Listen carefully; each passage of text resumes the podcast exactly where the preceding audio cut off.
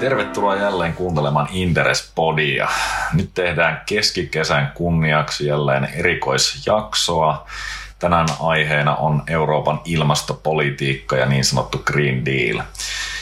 Ollaan erittäin ajankohtaisessa aiheessa, ehkä Interspodille hieman poikkeuksellisesti, koska EU-päätökset ja uudet direktiivit niin tulivat eilen 14. päivä 7. ulos.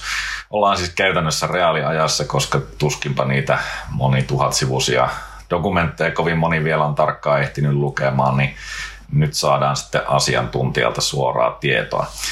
Meidän kulma tähän erittäin laajaan aiheeseen tulee energiateollisuudesta ja Fortumin suunnasta. Ja sieltä meillä on myös asiantuntijana Vesa Ahoniemi kertomassa, että mistä tässä kaikesta on kysymys. Tervetuloa Inderes Podiin toista kertaa, Vesa. Kiitokset kutsusta Juha ja, ja mukava olla, olla täällä taas. No, tämä on tosiaan sellainen aihe, että mulla ei varmaan ainakaan riittäisi taas asiantuntemus tähän näin ja veikkaan, että aika monelle tavalliselle tallaajalle tämä on työläs ja haastava, joten loistavaa, että pääsit paikalle. Podia tehdään etänä.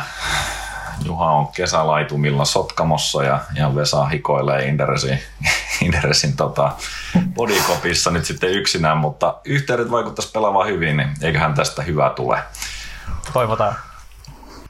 Tota, Ehkä ensimmäisenä täytyy muistuttaa kuulijoita siitä, että Vesan kanssa on tehty yksi maratonin podi aiemmin. Kuuntelinkin sitä tuossa juuri ennen kuin tai juuri kun tähän valmistauduin, ja siinähän käytiin energiasektori kaikista energian muotoista ja, ja sähkömarkkinoista ja vedystä ja puhuttiin myös niin kuin ilmastopolitiikkaa, mutta tällä kertaa on siis tarkoitus päivittää oikeastaan, että mitä nyt on uusia päätöksiä tullut, miten ne vaikuttavat energiateollisuuteen ja, ja sitten yleensäkin, että mitä Euroopan Green Dealin uusimmat käänteet ovat ja miten ne vaikuttavat meidän elämään ja Fortumiin. Mutta tota, korkea aika päästä asiantuntija ääneen. Aloitatko Vesa kertomalla, että mitä päätöksiä eilen saatiin valmiiksi ja onko siellä vielä paljon avoimia asioita? No niin, eli tosiaan eilen, eilen komissio julkaisi kasan ehdotuksia siitä, että, että miten nämä EUn uudet ilmastotavoitteet voidaan saavuttaa. Ja jos sen verran kelataan, kelataan vielä historiaa taaksepäin, niin tosiaan 2020 joulukuussa EU-maiden päämiehet ja naiset sopivat EUn ilmastotavoitteiden kiristämisestä, eli, eli silloin tuli tämä miinus 55 prosenttia vuoteen 2030 mennessä suhteessa 1990 vertailuvuoteen. Ja sitten tämä 2050 ilmastoneutraalius. Ja, ja nyt tosiaan komissio sitten, sitten julkaisi omat ehdotuksensa siitä, että, että miten näihin, näihin tavoitteisiin päästään ja minkälaisia tavallaan regulatorisia ja, ja laillisia tai lain muutoksia tarvitaan, jotta, jotta nämä saadaan nämä tavoitteet, tavoitteet saavutettua. Tässä on vielä avoimia asioita jonkin verran tai aika paljonkin. Eli, eli niin kuin sanoin, niin tässä on kyseessä ehdotukset, komission ehdotukset, mutta ää, käytännössä, jos katsoo historiaa, niin nämä komission ehdotukset on kuitenkin ollut aika tai hyvinkin lähellä sitä, että miten ne lopulliset lait ja direktiivit sitten tulee olemaan. Eli tämä ei ole vain niin yksi ehdotus muiden joukossa, vaan nämä on aika autoritatiivisia sikäli. Mutta toki näin lopullisia vielä, eli, eli tässä tulee ensin, ää, ensin tänä vuonna Euroopan parlamentti, siellä ensin, ensin nämä komiteat ja sitten parlamentin täysistunto äänestää, äänestää näistä. Ja sitten todennäköisesti ensi vuonna, ensi vuonna ää, Euroopan ää, jäsenvaltiot, ää, niistä koostuva neuvosto, sitten sit tota, vielä tota, no niin äänestää ja, ja keskustelee näistä näistä muutoksista. Ja sitten tulee vielä tämä niin sanottu trilogi, eli parlamentin ja jäsenvaltioiden kannat sovitetaan sitten yhteen.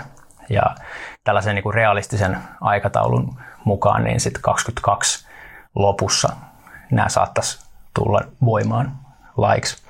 Ja sitten taas siitä pikkuhiljaa direktiivit muodostetaan tai siirretään sitten kansallis, kansallisvaltioiden tai siis jäsenvaltioiden lakeihin. Että et ei tässä niinku vielä olla valmiita tai, tai niinku vielä olla valmista laista puhe, mutta, mutta tota, kyllä tässä niin kuin, ihan niin kuin lähivuosien jutuista puhutaan.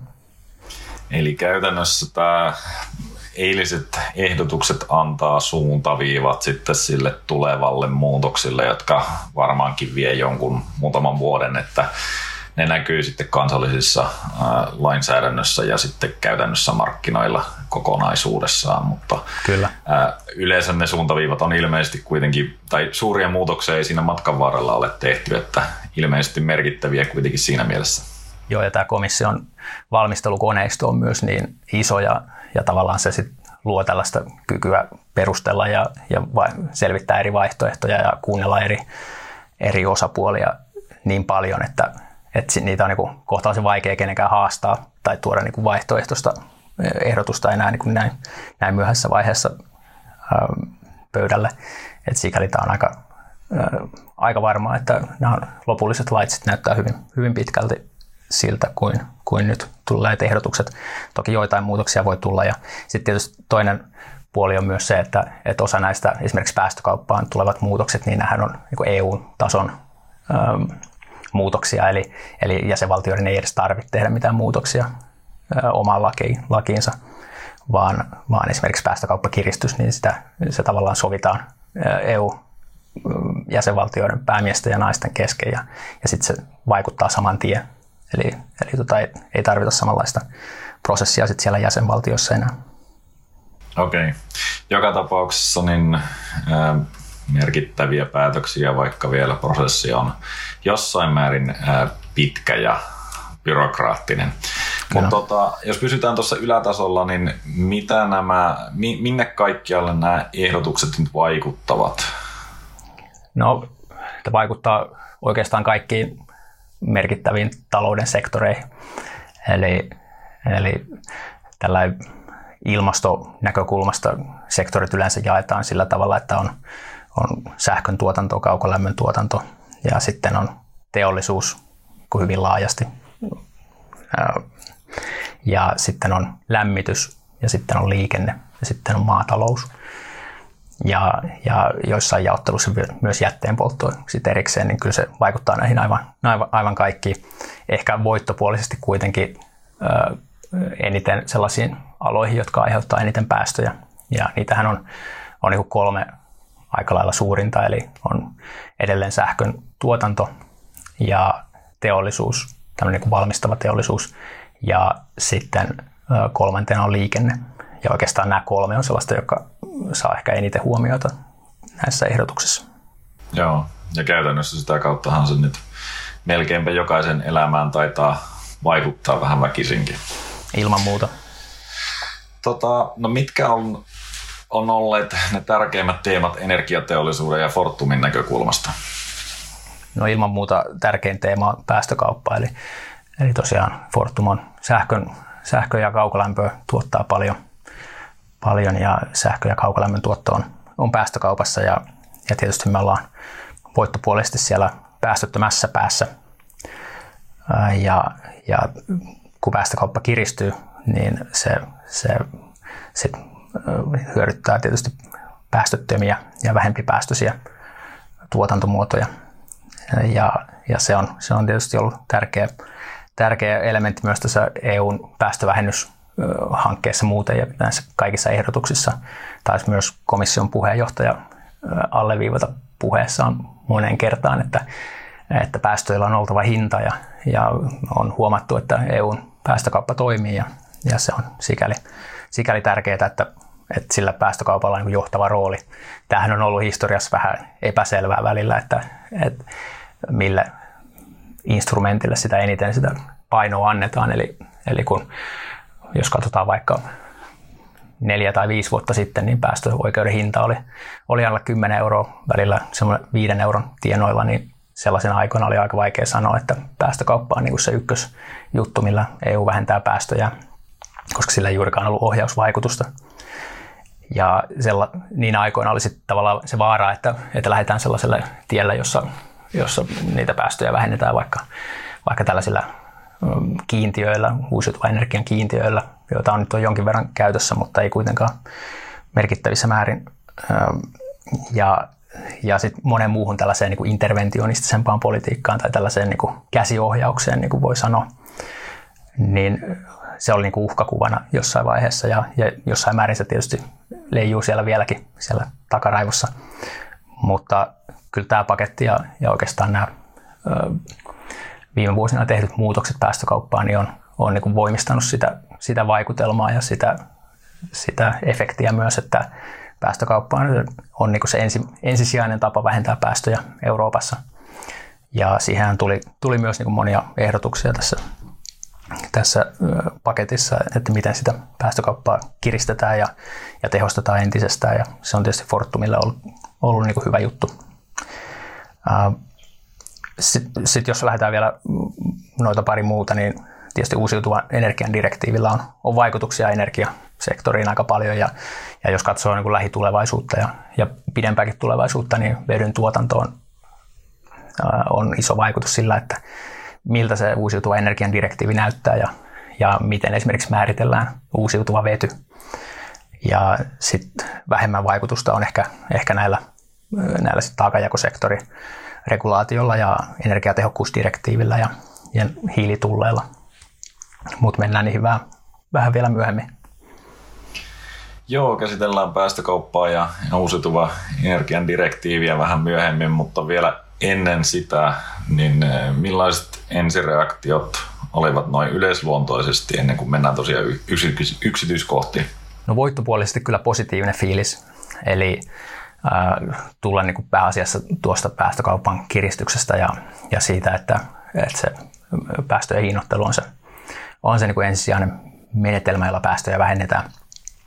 Mutta toki sanot, on myös sanottava, että tässä ei niin kuin ihan hirveästi ollut sellaisia mullistavia yllätyksiä, että enemmänkin, enemmänkin sellaista odotetun vahvistamista, joka on tietysti myös ollut, ollut hyvä, mutta, mutta tota ei, ei niin mitään suurempia yllätyksiä.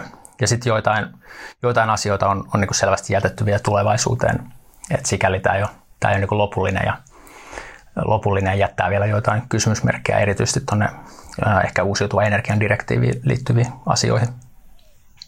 Niin oliko ne yllätykset, yllätyksettömyys eilen nimenomaan vai oliko ne periaatteessa, kun sieltähän vuodettiin niitä, niitä tulevia ehdotuksia käytännössä aiemmin viime viikkoina käsittääkseni, niin oliko ne odotettuja vai oliko se sitten niin kuin periaatteessa vain eilen, että sillä ei tullut mitään uutta ihmeellistä, mikä ei ollut jo omalla tavallaan tiedossa? Oikeastaan molempia, eli nämä vuodot oli tietysti toisen, että koska tämä lopullinen esimerkiksi päästökauppadirektiivi oli, oli hyvin lähellä sitä vuodettua versiota, niin se, se tietysti toi osan, tai sitä, että, että ei ollut eilen, ei, eilen tullut suurta yllätystä, mutta sitten myös, myös niin kuin isommassa mittakaavassa, että jos katsoo esimerkiksi päästöoikeuden hinnan kehitystä, niin silloin kun 2020 joulukuussa tosiaan sinetöitiin ja, ja ei sinetöity, mutta käytännössä jäsenvaltiot pääsi sopuun, sopuun tästä uudesta päästövähennystavoitteesta, eli miinus 55 prosenttia, niin jos katsoo päästöoikeuden kehitystä, niin päästöoikeushan jo reagoi jo vähän itse asiassa ennen sitä, kun tämä sovittiin. Ja tämä johtuu siitä, että tai ainakin oman tulkintani mukaan tämä johtuu siitä, että, että ei ole niin kovin monia tapoja, jolla, jolla tämä miinus 55 prosenttia saadaan niin aikaan tai ei ole sellaisia tapoja ainakaan, jotka ei sisältäisi päästökaupan aika merkittävää kiristystä. Eli tämä on niin leivottu sisään jo kyllä, kyllä niin monen kuukauden aikana. Ja, ja tavallaan sitten se, että onko se kiristys päästökauppaan, onko se vaikka miinus 63 prosenttia vai miinus 61 prosenttia, niin sillä ei hinnan, hinnan kannalta ole kuitenkaan ehkä ihan niin paljon merkitystä kuin sillä, sillä niin kuin alkuperäisellä kiristyksellä ja sillä sovulla, että kiristys niin kuin merkittävä sellainen tulee. Eli sikäli niin kuin, tämä oli odotettu sekä, sekä niin kuin pitkällä aikavälillä että sitten lyhyellä aikavälillä. Siellä on osattu niin sanotusti ohjeistaa ja hallita odotuksia. Joo, tämä on vähän niin keskuspankki, tämä, tämä poliitikkojen ja, ja päästöoikeus tai päästömarkkina interaktio. No, mutta se on varmasti hyvä, koska tämä on kuitenkin niin isoja asioita. Ja, et, et, tota, jos sieltä tulisi hirveitä yllätyksiä, niin voisi olla vähän ongelmia sitten viedä myös niitä päätöksiä maaliin. Mutta tota, mennään sitten päästökauppaan. Se on varmaan meidän suurin teema nyt tässä, että mitä uutta ihmeellistä siellä on tapahtunut tai tapahtumassa. Mutta ehkä, ehkä ihan sellainen lyhyt kertaus ensin, että mitä, mistä päästökaupassa on kysymys ja sen jälkeen puhutaan muutoksista. Joo, eli päästökauppa on, on tosiaan se ensisijainen päästövähennyskeino Euroopassa ja se kattaa sähkön tuotannon, kaukolämmön tuotannon ja tällaiset suurimmat teollisuuden alat ja sitten Euroopan talousalueen sisäiset lennot. Eli tällainen, tällainen kattavuus. Ja jos nämä laskee yhteen niin päästöjen osalta, niin tulee noin 40 prosenttia EUn kokonaispäästöistä. Ää, eli vähän alle puolet. Ja jos ihan yksinkertaistettuna ää, sanon, niin päästökauppahan toimii niin, että, että sitä ää, päästöoikeuksien tarjontaa kontrolloidaan ja, ja tota ne, sitten jokainen toimija päästökauppasektorilla joutuu luovuttamaan yhden päästöoikeuden jokaista edellisenä vuonna päästämäänsä hiilidioksiditonnia kohden aina jokaisen vuoden toukokuussa. Ja sitten kun tarjontaa kontrolloidaan, niin sitten se tavallaan varmistaa niin kuin ajan ylitte, että tämä tarjonta vastaa sitä kulutusta ja, ja sitä kautta päästöjä. Eli tämä on niin hyvin yksinkertainen tapa määritellä päästötavoitteita ja, ja myös sitä, niin kuin sitä kumulatiivisten päästöjen määrää. Ja tähän on niin taloustieteessä hyvin, hyvin pitkään jo tunnettu ja, ja palloteltu tapa ja tästä on valtavasti tutkimusmateriaalia ja aineistoa. En mennä siihen sen tarkemmin, mutta sanottakoon vielä, että, että päästökauppahan on, on niin tällainen toinen iso hiilen hinnoittelun keino ja toinen on sitten hiilivero. Ja se ero on oikeastaan vain se, että hiiliveron osalta poliitikot päättää hinnan ja sitten antaa markkinoiden päättää sen, että kuinka paljon päästöt vähenee, kun taas päästökaupassa poliitikot päättää, että kuinka paljon päästöt vähenee ja antaa markkinoiden päättää hinnan. Eli, eli kyse on vaan, vaan tästä. Mutta päästökauppa Euroopassa on, on toiminut tosiaan 2005 vuodesta alkaen ja, ja se on ollut, ollut todella tehokas tässä nyt viime, viime vuosina, ei aina. Silloin on ollut, ollut ongelmia, varsinkin siellä alkuaikoina. Siinä oli paljon sellaista, sellaista joka olisi voinut ehkä ennalta nähdä näiltä, näiltä, jotka tämän järjestelmän pisti pystyyn. Eli siellä esimerkiksi sallittiin hyvin paljon tällaisia offsetteja Euroopan ö, ulkopuolelta, eli tämmöisiä metsitysprojekteja ja, ja muita, joita sitten päästettiin tähän järjestelmään, ja se teki tästä järjestelmästä vähän niin kuin ylitarjotun, eli, eli siellä oli tosi paljon päästöoikeuksia verrattuna kysyntää, ja sitten se laski hintaa. Ja sitten se tuli tietysti myös sellaisia ö, käänteitä vastaan, joka ei ollut kenenkään syytä, eli, eli tämä finanssikriisi, joka tuhosi paljon tätä kysyntäpuolta sitten siinä 2008 vuoden jälkeen. Ja sitten kun kysyntää katoi ja tarjonta ei tavallaan niin kuin mukautunut siihen, siihen kysynnän tuhoutumiseen, niin sitten tietysti hinnat laski, laski paljon.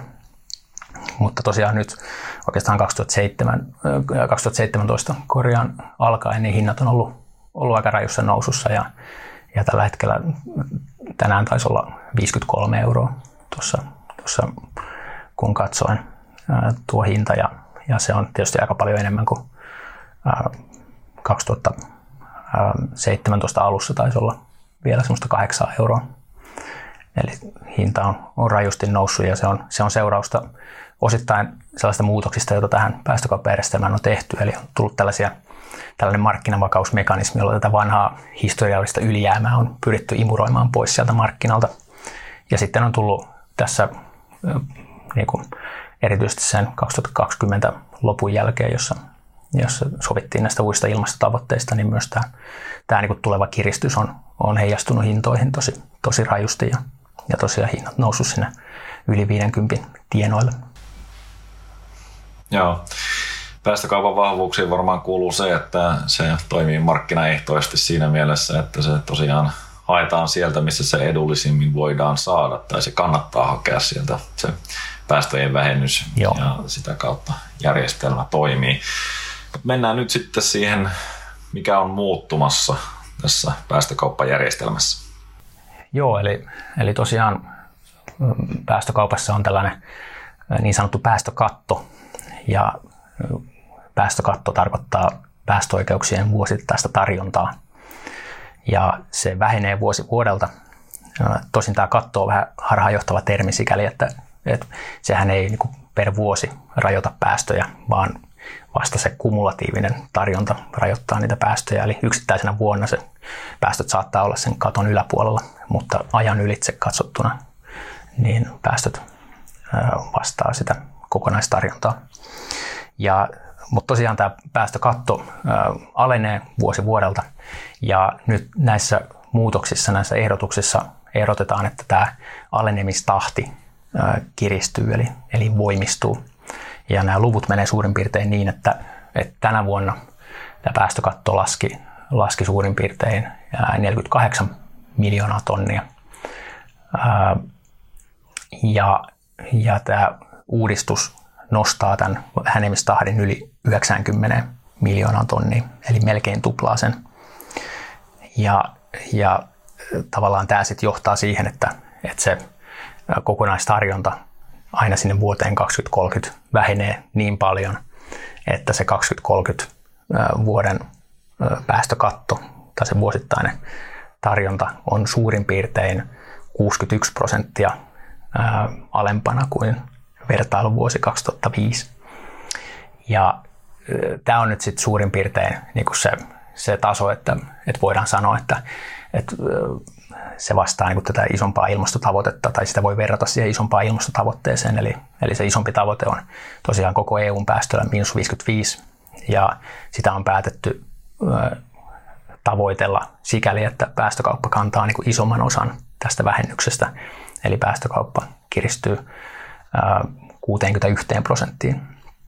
Eli isompi kiristys kuin tämä miinus 55 prosenttia. Ja tämä johtuu siitä, että tosiaan nähdään, että tämä päästökauppa on, on tehokkaampi ja varmempi metodi päästöjen vähentämiseen kuin nämä muut, muut mitä EU:ssa on. Mutta tosiaan tämä päästövähenemistahti tai tämä päästökaton vähenemistahti, alenemistahti, miten nyt sanookaan, kulmakerroin, niin se, se jyrkkenee. Ja sitten ää, tulee myös sellainen muutos tähän markkinavakausmekanismiin, josta, josta aiemmin sanoin, joka on siis tällainen mekanismi, joka vähentää näitä, tätä historiallista ylijäämää markkinalta, eli, eli tiukentaa sitä markkinaa niin kauan kuin tämä historiallinen ylijäämä on vielä siellä, siellä yhtiöiden, käytännössä yhtiöiden taseissa. Niin sen, sen tätä tahtia, jolla se imee näitä päästöoikeuksia markkinalta, niin sitä vähän kiristetään vielä. Ja se on, se on tällainen muutos, joka, joka myös kiristää tietysti tätä kokonaismarkkinaa, eli vaatii sitten vähän enemmän enemmän kiristyksiä tai, tai päästövähennyksiä markkinatoimijoilta. Ja kolmas muutos on sitten merenkulun tuleminen päästö, päästömarkkinaan. Ja tätä voi niinku ehkä pitää tällaisena ei ihan hirveän mullistavana juttuna, mutta se, se tietysti niin kuin pitkällä aikavälillä voi olla, voi olla tärkeäkin, mutta jos, jos antaa katsoa jotain lu, niin kuin lukuja, että kuinka iso tämä on, niin merenkulku on noin 90 miljoonaa tonnia, tämä merenkulun päästöt. Ja koko päästöoikeusmarkkina on, on noin 1400-1500 miljoonaa tonnia. Eli tämä 90 miljoonaa tonnia lisäys niin ei ihan hirveästi kasvata tätä markkinaa, mutta se on, se on niin kuin haluttu tähän, tähän, tähän markkinaan nyt mukaan. Ja se se on 26 vuodesta alkaen kunnolla tässä mukana. Ja sillä on niin kuin tällainen marginaalinen tiukentava vaikutus ähm, päästömarkkinaan, koska voi ajatella, että, että muualla ähm, päästömarkkinalla kysynnän alentaminen eli päästöjen vähentäminen on vähän halvempaa kuin merenkulussa todennäköisesti. Ja se sitten tarkoittaa sitä, että, että ähm, tällainen paribus, niin hinnan pitää olla vähän korkeampi, äh, kun merenkulku on mukana. Yes, se oli hyvin kattava vastaus. Kiitoksia siitä. Tuleeko tuohon päästökaupan alle nyt sitten muita toimialoja sen merenkulun lisäksi? Ja onko siellä jotain merkittäviä niin kuin, isossa mittakaavassa oleellisia muutoksia sitten myös siinä kattavuudessa? No suoraan tähän olemassa olevan päästökaupan alle ei tule muita, muita näissä ehdotuksissa, mutta semmoinen iso muutos, mikä on tulossa, niin komissio ehdottaa kokonaan erillisen päästökauppamekanismin perustamista liikenteelle, eli tieliikenteelle nimenomaan ja, ja lämmitykselle. Ja, ja tämä on nyt niin kuin iso, iso muutos. Toki tässä on aika paljon tällaisia niin kuin yksityiskohtia, jotka tekee tästä ehkä vähän vähemmän dramaattisen kuin mitä, mitä voisi kuvitella, mutta tämä on, tämä on tosiaan sellainen asia, mikä Saksassa on, on tehty jo, jo oikeastaan 2020 alussa. Siellä tuli tämä niin kuin erillinen kansallinen päästökauppa, joka on käytännössä tällä hetkellä vero, koska hinta ei, ei, ei liiku, mutta se asetettiin, asetettiin ää, tieliikenteelle ja, ja lämmitykselle, ja nyt sit, tavallaan komissio sitten ehdottaa, että sama otetaan käyttöön, käyttöön koko, koko EUn tasolla. Ja, mutta tärkeää on huomata, että tämä on tosiaan niin erillinen mekanismi tähän, tähän niin vanhaan päästökauppaan. Ja tässä ei ole mitään, mitään joustoja näiden välillä, ei ainakaan niissä ehdotuksissa viitata tällaiseen. Eli ei ole niin sellaista vaaraa, että, että vaikka tästä liikenteen ja lämmityksen päästökaupasta alkaisi sit virtaamaan päästöoikeuksia tähän toiseen päästökauppamekanismiin tai jotain tällaista, mikä olisi aika huono, huono juttu. Mutta se, miten tämä liikenteen ja, ja lämmityksen päästökauppa toimii, on, on sitten se, että, että kaikki polttoaineiden jakelijat näillä sektoreilla, eli maakaasun, hiilen ja, ja tota, öljyn myyjät lämmitykseen, lämmitysasiakkaille. Ja sitten taas toisaalta liikenteessä, tieliikenteessä siis bensan ja, ja dieselin myyjät ja kaasun myyjät myös joutuu, joutuu sit ostamaan ja luovuttamaan vastaavan määrän päästöoikeuksia aina, aina kerran vuodessa. Eli sikäli menetelmä on sama, mutta, mutta nämä instrumentit ovat toisistaan erillisiä. Ja kun mä luin tätä esitystä tästä uudesta mekanismista, niin, niin on kyllä niin kuin selkeästi hyvä juttu, että, että näitä sektoreita, varsinkaan liikennettä, ei otettu suoraan tähän, tähän niin kuin olemassa olevaan päästökauppaan sisään, koska on, on selvää, että, että komissio on aika huolissaan näistä niin sanotusta sosiaalisista vaikutuksista, mitä korkeimmilla CO2-hinnoilla voi olla näille sektoreille. Ja ja tota, tähän sitten tavallaan johtaa siihen, että, että todellisuudessa näillä tässä uudessa päästökaupassa on myös tällaista hintaregulaatiota. Eli, eli siellä on määritelty tällaisia kynnyshintoja, että jos, jos hinta nousee niin kuin korkeammalle kuin joku historiallinen keskiarvo, niin sitten tälle markkinalle lasketaan lisää päästöoikeuksia ja, ja tällaista. Ja tällaisia mekanismeja ei ole, ei ole tässä vanhassa päästömarkkinassa, jossa ei ole siis tällaista suoraa hintaregulaatiota. Ja sikäli on, on niin hyvä, että nämä menetelmät on erilaisia ja, ja erillään. Toiseksi, toisekseen erityisesti liikenteessä, niin siellähän on myös tätä hyvin, tällainen hyvin voimakas päästöttömyystavoite, eli, eli kaikki uudet autot vuonna 1935 pitäisi olla jo päästöttömiä. Ja jos mietit, että, että jos tämmöinen sektori, jossa tiedetään, että kaikki, päästöt, kaikki autot tulee joka tapauksessa olemaan päästöttömiä 35, niin se vaikutus siihen, siihen niin päästömarkkinaan on todennäköisesti aika, aika lailla niin kuin kysyntää laskeva. Eli, eli tavallaan sitä, sitä liikenteen päästökauppaa vesitetään jo aika, aika voimakkaasti tällä päällekkäisellä regulaatiolla. Ja jos, jos sit nämä päästömarkkinat olisi, olisi niin kuin yhtä ja samaa, eli lämmitys ja liikenne olisi tässä vanhan, vanhassa päästökaupassa mukana, niin tämä loisi niin aika iso riskin sille, että, että tämä päällekkäinen regulaatio sit vesittäisi tätä isoa päästökauppamekanismia. Eli sikäli ihan hyvä, että, että nämä on erillisiä. Ja vaikka jotkut kommentaattorit ehkä pitää sitä tällaisena ideana, että sit ajan myötä nämä voidaan yhdistää, niin mä näen sen kyllä aika epätodennäköisenä ainakin siltä osin, että nämä ehdotukset pysyisivät voimassa. Eli nimenomaan tämä suora hintaregulaatio ja, ja sitten tällainen, tällainen tota päällekkäinen ohjaus, mikä, mikä liikenteeseen kohdistuu, niin sitä on, olisi niin kuin vaikea nähdä tässä isossa päästökaupassa. Okei, mutta liikenne tulee erillisen päästökaupan ja sieltä käytännössä siis kuulostaa siltä minulle niin kuin näin sivistymättömänä junttina, että sinne tulee vähän lisää keppiä Joo. Näin niin kuin tiivistettynä. Joo, kyllä se sitä tarkoittaa. Ja jos, jos miettii lukuja, niin äh, muistaakseni siellä ehdotuksessa oli tällainen vaikutusarvio, jossa arvioitiin, että mikä se tämän erillisen päästökaupan äh, hinta tai siellä vallitseva hinta sit voi olla, niin taisi olla maksimi noin 80 euroa, joka mun korvaan kuulostaa aika matalalta vielä niin kuin maksimihinnaksi, koska jos, jos katsoo, että minkälaisia tällaisia niin kuin implisiittisiä CO2-hintoja liikenne Euroopassa jo maksaa, nimenomaan polttonesteet, niin puhutaan siis monen sadan euron hinnoista, mitä jo nyt maksetaan.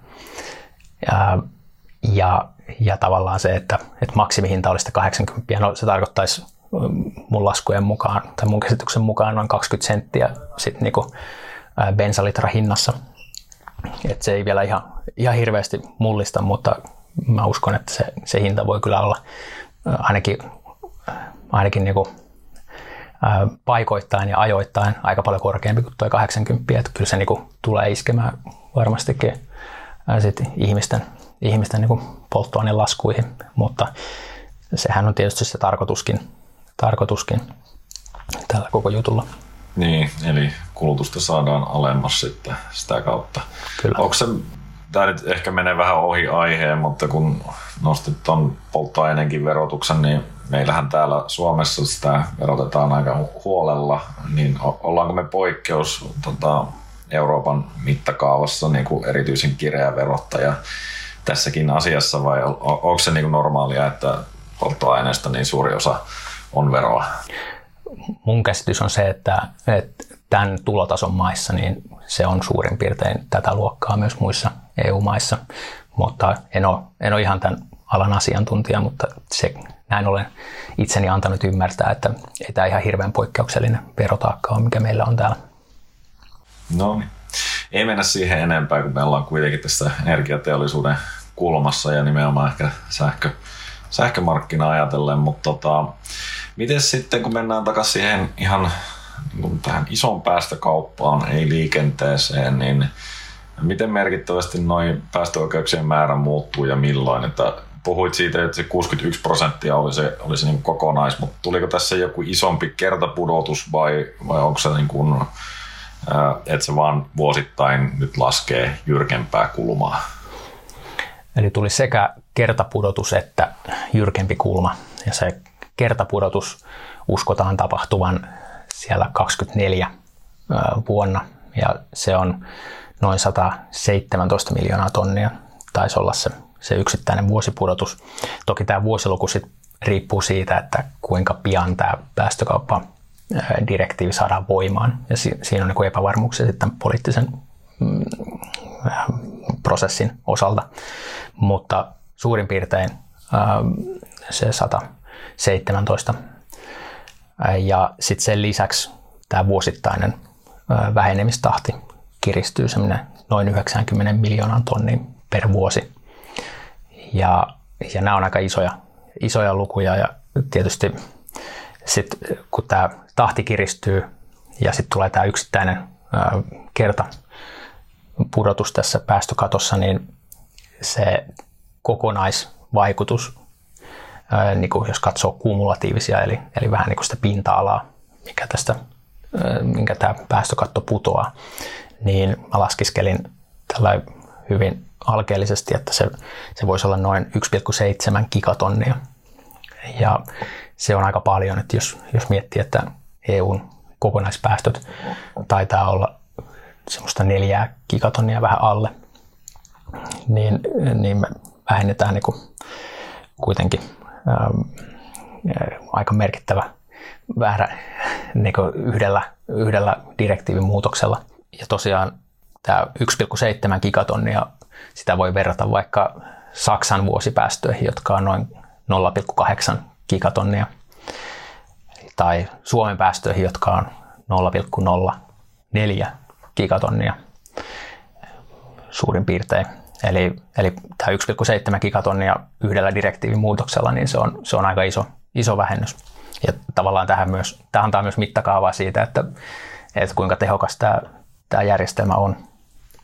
No joo, nyt alkaa kuulostaa siltä, että ollaan tosissaan tämän homman kanssa. Tota, äh, kuulostaa erittäin suurelta muutokselta, mutta sitten toisaalta ilmeisesti markkinat otti tänne eilen ihan rauhallisesti vastaan, että tämä oli pystytty tosiaan kommunikoimaan aiemmin, että tällainen on tulossa. Oliko näin?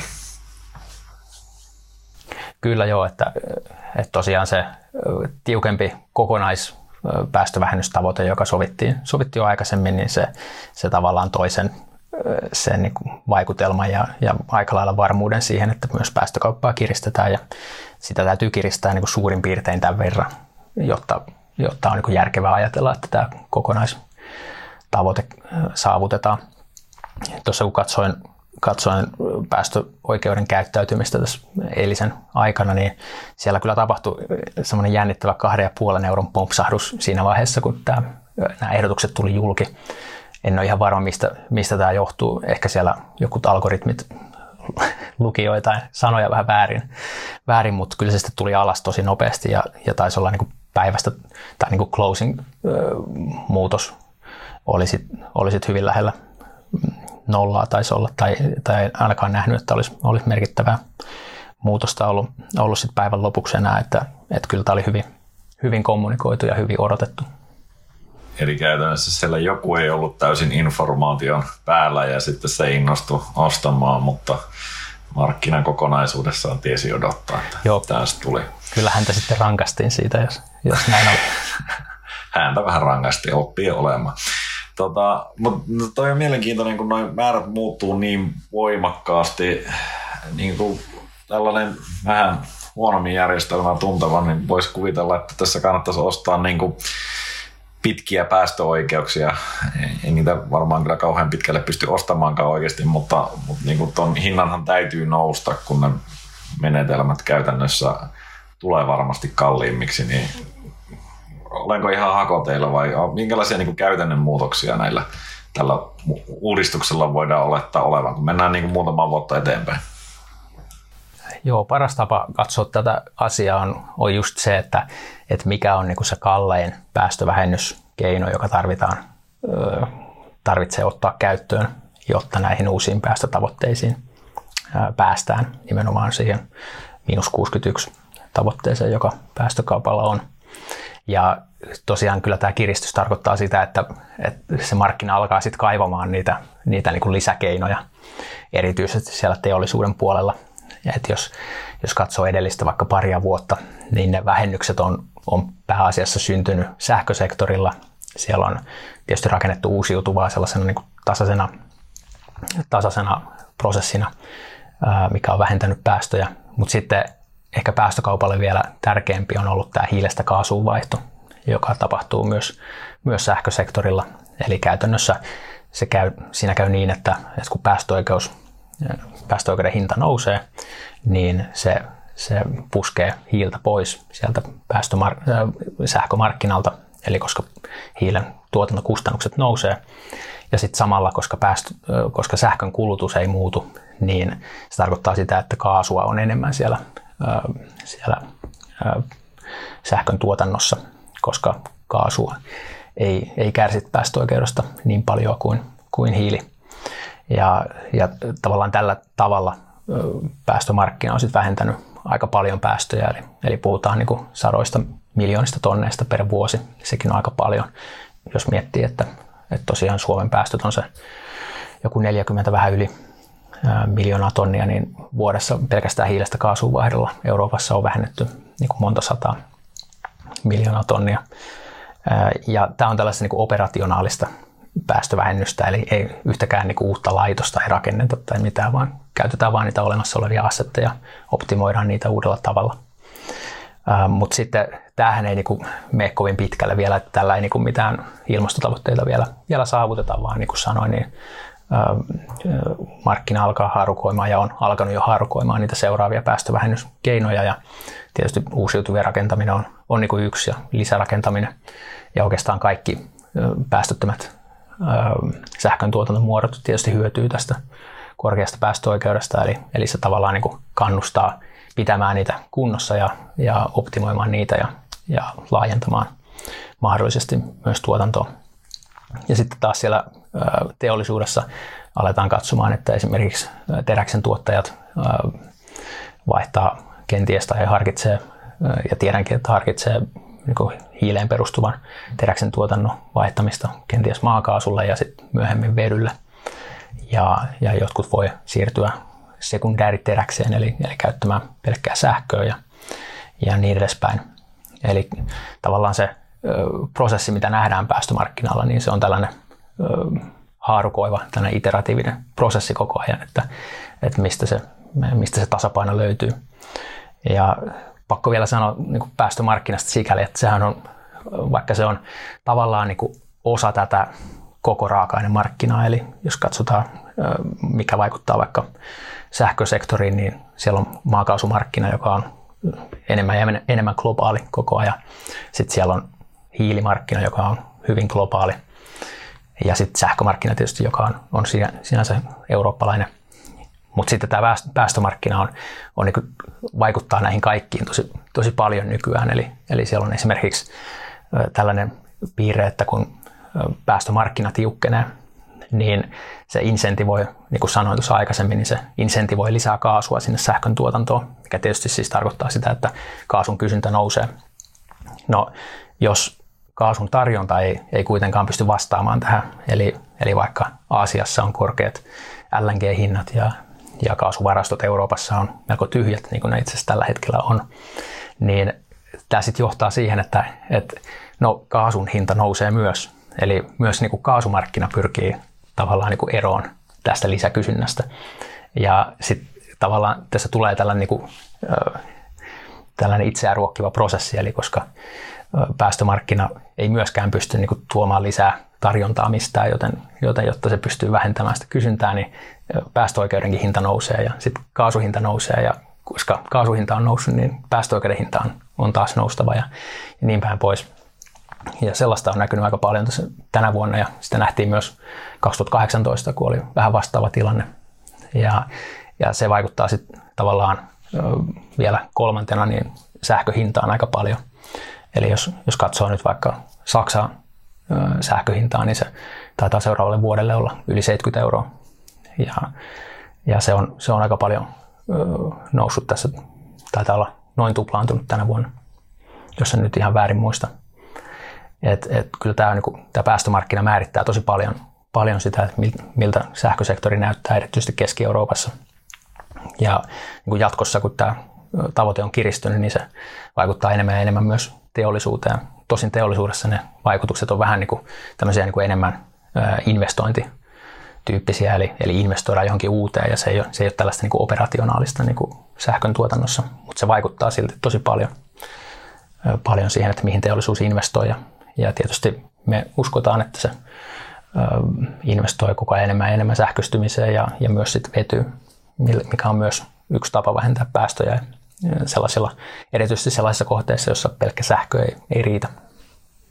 Joo, ei mä ymmärrän, että, että varmaan haluan lähteä niin kuin ennustamaan kauheasti päästöoikeuksien hintoja tulevaisuuteen, mutta mua niin kuin kiinnostaa se, että, että kun totta kai pelkästään siitä, että hiilestä on siirrytty kaasuun, niin, niin tota, pystytään vähentämään päästöjä, mutta jossain vaiheessahan siellä niin, kuin niin sanotusti ne alhaalla olevat omenat on otettu talteen, niin mihin asti me päästään niin kuin tällaisilla suhteellisen yksinkertaisilla ja missä vaiheessa sitten pitää oikeasti ruveta ottamaan hiiltä talteen tai niin kuin muuta, jotka käsittääkseni aika kalliita ratkaisuja kuitenkin, että niin kuin, onko tätä, tästä jonkunnäköistä nää, niin kuin tutkimusta julkaistu, joka, johon voisi luottaa vähän niin kuin pidemmälläkin aikavälillä?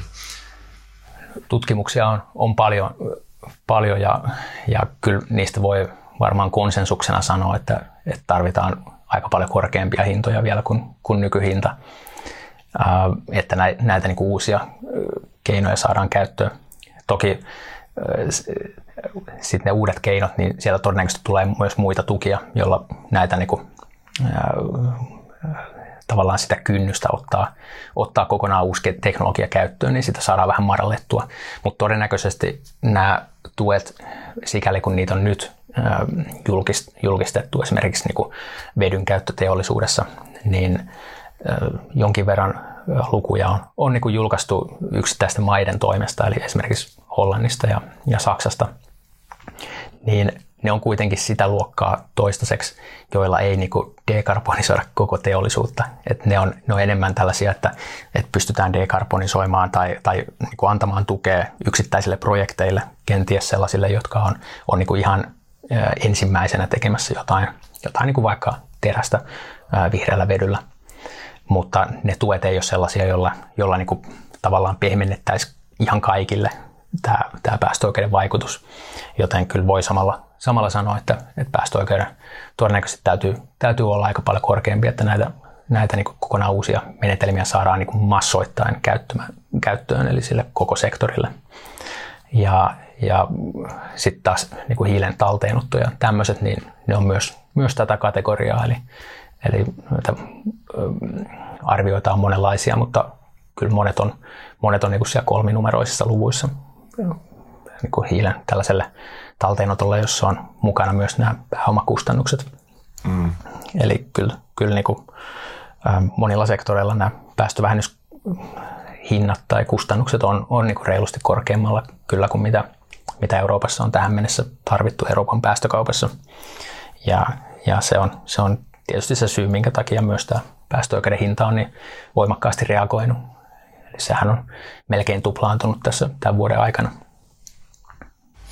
Ja ei, mä yritän hahmottaa sitä, että, että kun se kokonaistavoite on aika hurja, tai ainakin se tuntuu tällä hetkellä sieltä, onneksi teknologia kehittyy ja uusia ratkaisuja varmasti tulee, mutta, mutta päästäänkö niihin niin kuin näillä meidän nykyisillä keinoilla, niin mihin asti me päästään? Ja pitääkö se oikeasti sitten loppuvaiheessa olla, että meidän päästöoikeuksien hinnat on niin kolminumeroisia, että sinne tulee uusia menetelmiä, joita kannattaa silloin niin markkinaehtoisesti tehdä? Vai onko se sitten, että me tuetaan eri tavoilla sitä markkinaa ehkä tässä mennään vähän turhan kauas jo, mutta, mutta ei puhuta enää eilisestä sinänsä, mutta, mutta tota, jos pystyt kommentoimaan, niin kiinnostaisi kyllä, koska tämä kokonaisuus on aika hankala hahmottaa ainakin minulle. Mä uskon, että se on hyvin paljon ihan poliittisissa käsissä, että kuinka pitkälle halutaan mennä. Mutta on, on kyllä niin kuin sanottava näistä eilisistä puheenvuoroista ja myös ehkä tästä niin kuin laajemmasta kehityksestä, mikä EU:ssa on, niin ainakaan nykykomissiolla ei tunnu olevan ihan hirveästi haluja vesittää tätä päästökauppasysteemiä. Että tämmöiset tuet, mitä on, tukimekanismit, joita on, on julkistettu ja hahmoteltu, itse asiassa eilisissäkin ehdotuksissa tuli tällainen uh, Carbon Contract for Difference, eli tämmöinen uh, hinnan erosopimus tai tuki päästökauppasektorille, joka käytännössä sitten sillä pystyy ikään kuin, jos, jos on vaikka teollisuusprojekti, joka pystyy vähentämään päästöjä CO2-hinnalla 80 euroa, niin jos vallitseva päästöoikeuden hinta on 50, niin sitten 30 tulee niin kuin valtiolta sille projektin toteuttajalle. Eli tämmöisiä, tämmöisiä niin kuin hinnanerosopimuksia ja, ja tämmöisiä on, on hahmoteltu, mutta tavallaan kyse on sit siitä, että kuinka iso vaikutus tällä on siihen koko markkinaan, niin ainakaan toistaiseksi ilmoitettujen lukujen perusteella niin ei, ei välttämättä ihan hirveästi. Eli, eli ei puhuta esimerkiksi sellaisesta vesityksestä, mitä, kuin mitä päästö, tai tuolla sähkösektorilla nähtiin, kun ensimmäiset nämä isot uusiutuvan energian tavoitteet tuli, jossa, jossa tosiaan niin kuin ikään kuin otettiin se, se vetovastuu kokonaan pois sieltä päästökaupalta ja asetettiin se, se sinne niin kuin uusiutuvan energian tavoitteille. Ja, ja se, on, se on tietysti vähentänyt tätä tai alensi aikanaan päästöoikeuden hintaa tosi paljon ja, ja osittain, osittain sit vesitti sitä, sitä vaikutusta ja vaikutti siihen, siihen teollisuuden ja, ja muiden näkemyksiin tästä, tästä menetelmästä, mutta on hyvin vaikea uskoa, että tällaiseen, tällaiseen niin sorruttaisi uudestaan. Eli, eli kyllä jokaisesta komission julkilausumasta tulee niin selkeästi ilmi, että, että tämä on niin se päämenetelmä, jolla mennään. Ja sitten näitä yksittäisiä tukimekanismeja tulee, tulee kyllä ympärillä ja, ja näin käyttöön, mutta ei samassa mittakaavassa. Eli se on toisin sanoen niin, että Saksassa pitää nyt tottua korkeampiin sähköhintoihin. Ja jotenkin toki välillisesti meidänkin sitten jossain vaiheessa ainakin, kun se tota, ero tulee. Totta kai, jos on pelkästään päästöoikeuksista eikä, eikä linjat riitä niin sanotusti, niin sitten se ei välttämättä tänne tule. Tai jos täällä on hydrobalanssi siinä asennossa, mitä oli ainakin viime vuonna, mutta tota, äh, kuulostaa vaan aika korkealta tällä hetkellä. Joo, se on, se on, se on totta. Toki se, kyseessä on tukkuhinta ja jos katsoo esimerkiksi saksalaisen kuluttajan sähkölaskua, niin se tukkuhinta on ehkä neljäsosa siitä, siitä kuluttajahinnasta, jos sitäkään.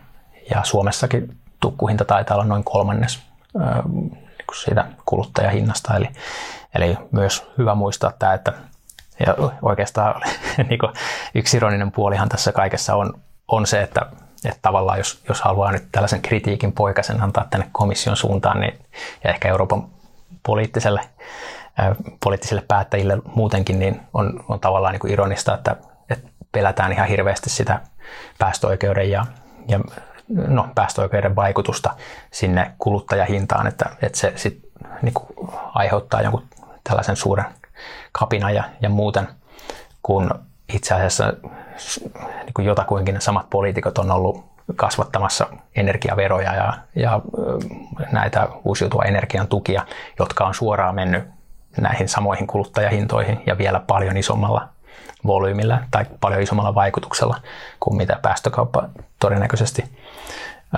villeimmissä unelmissakaan pääsee. Eli, eli tavallaan se, se vaikutus sinne kuluttajahintoihin on kuitenkin aika pieni.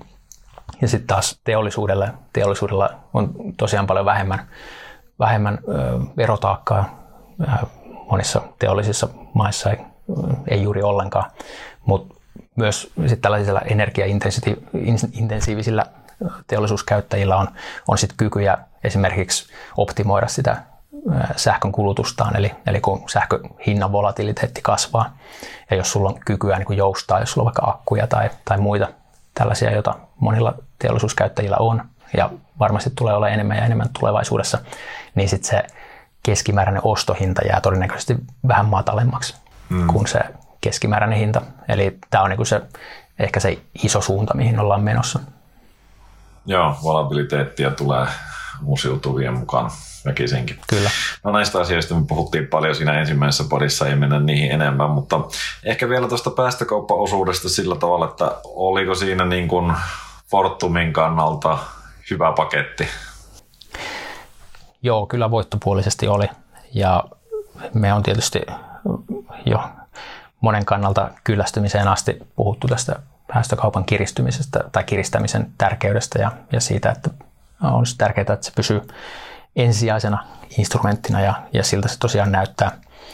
Ää, tässä oli myös hyvä tämä ää, markkinavakausmekanismin tai markkinavakausvarannon, tai tällaisen oikein suome, suomennos, sen, sen kiristys, eli tämän, tämän tota, ää, tahdin, jolla se imee näitä tätä historiallista ylijäämää markkinalta, niin se pidettiin korkealla. Siinä oli pieni vaara, että se, se laskisi itse asiassa entisen tai tämän vanhan direktiivin mukaan se, se tahti laskisi, laskisi tässä parin vuoden päästä, mutta se tosiaan nyt aiotaan pitää korkealla. Ja tämä merenkulun lisäys nyt ei ollut, ei tosiaan ehkä meidän ykkösteema ollut, mutta eipä sitä. Se on niin kuin marginaalinen kiristys.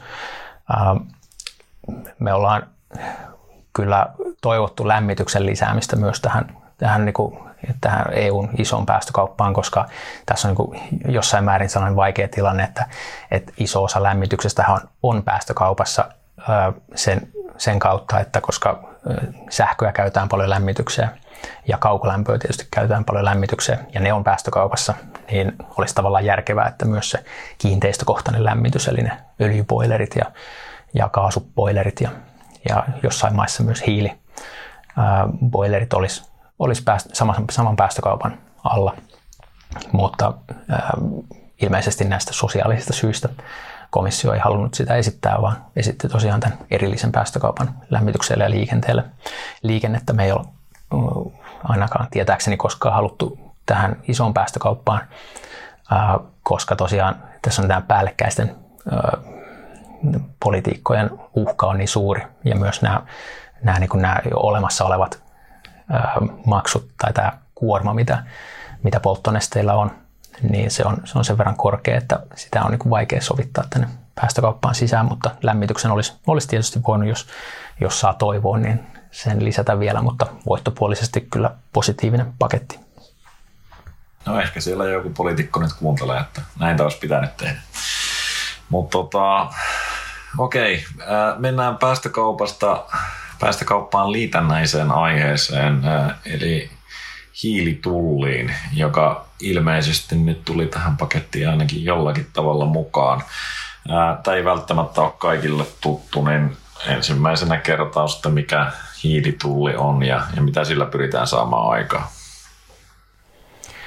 No hiilitulli, eli tässä ehdotuksessa puhutaan tällaisesta kuin CBAM, eli Carbon Border Adjustment Mechanism, joka on tällaista kaunista EU-kieltä, Kyllä. mutta käytännössä siis hiilitulli. Ja se on tällainen aika perustyyppinen tulli, mutta se perustuu sellaiseen oletettuun CO2-sisältöön, joka siinä, siinä tuotteessa on. Eli käytännössä jos katsoo vaikka sähköä ja jos sähköä tuodaan tänne EU-alueen sisälle, niin tämän tuojan pitäisi sitten maksaa sen sähkön tuotannon aiheuttaman CO2-kuorman mukainen tullimaksu tästä sähköstä.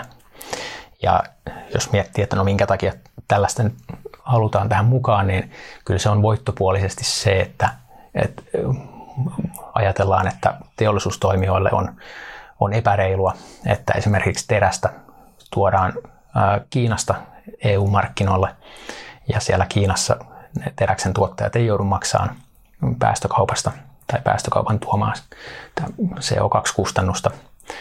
Ja, ja, ja sitten taas tietysti EU-ssa oleva se teräksen tuotanto joutuu.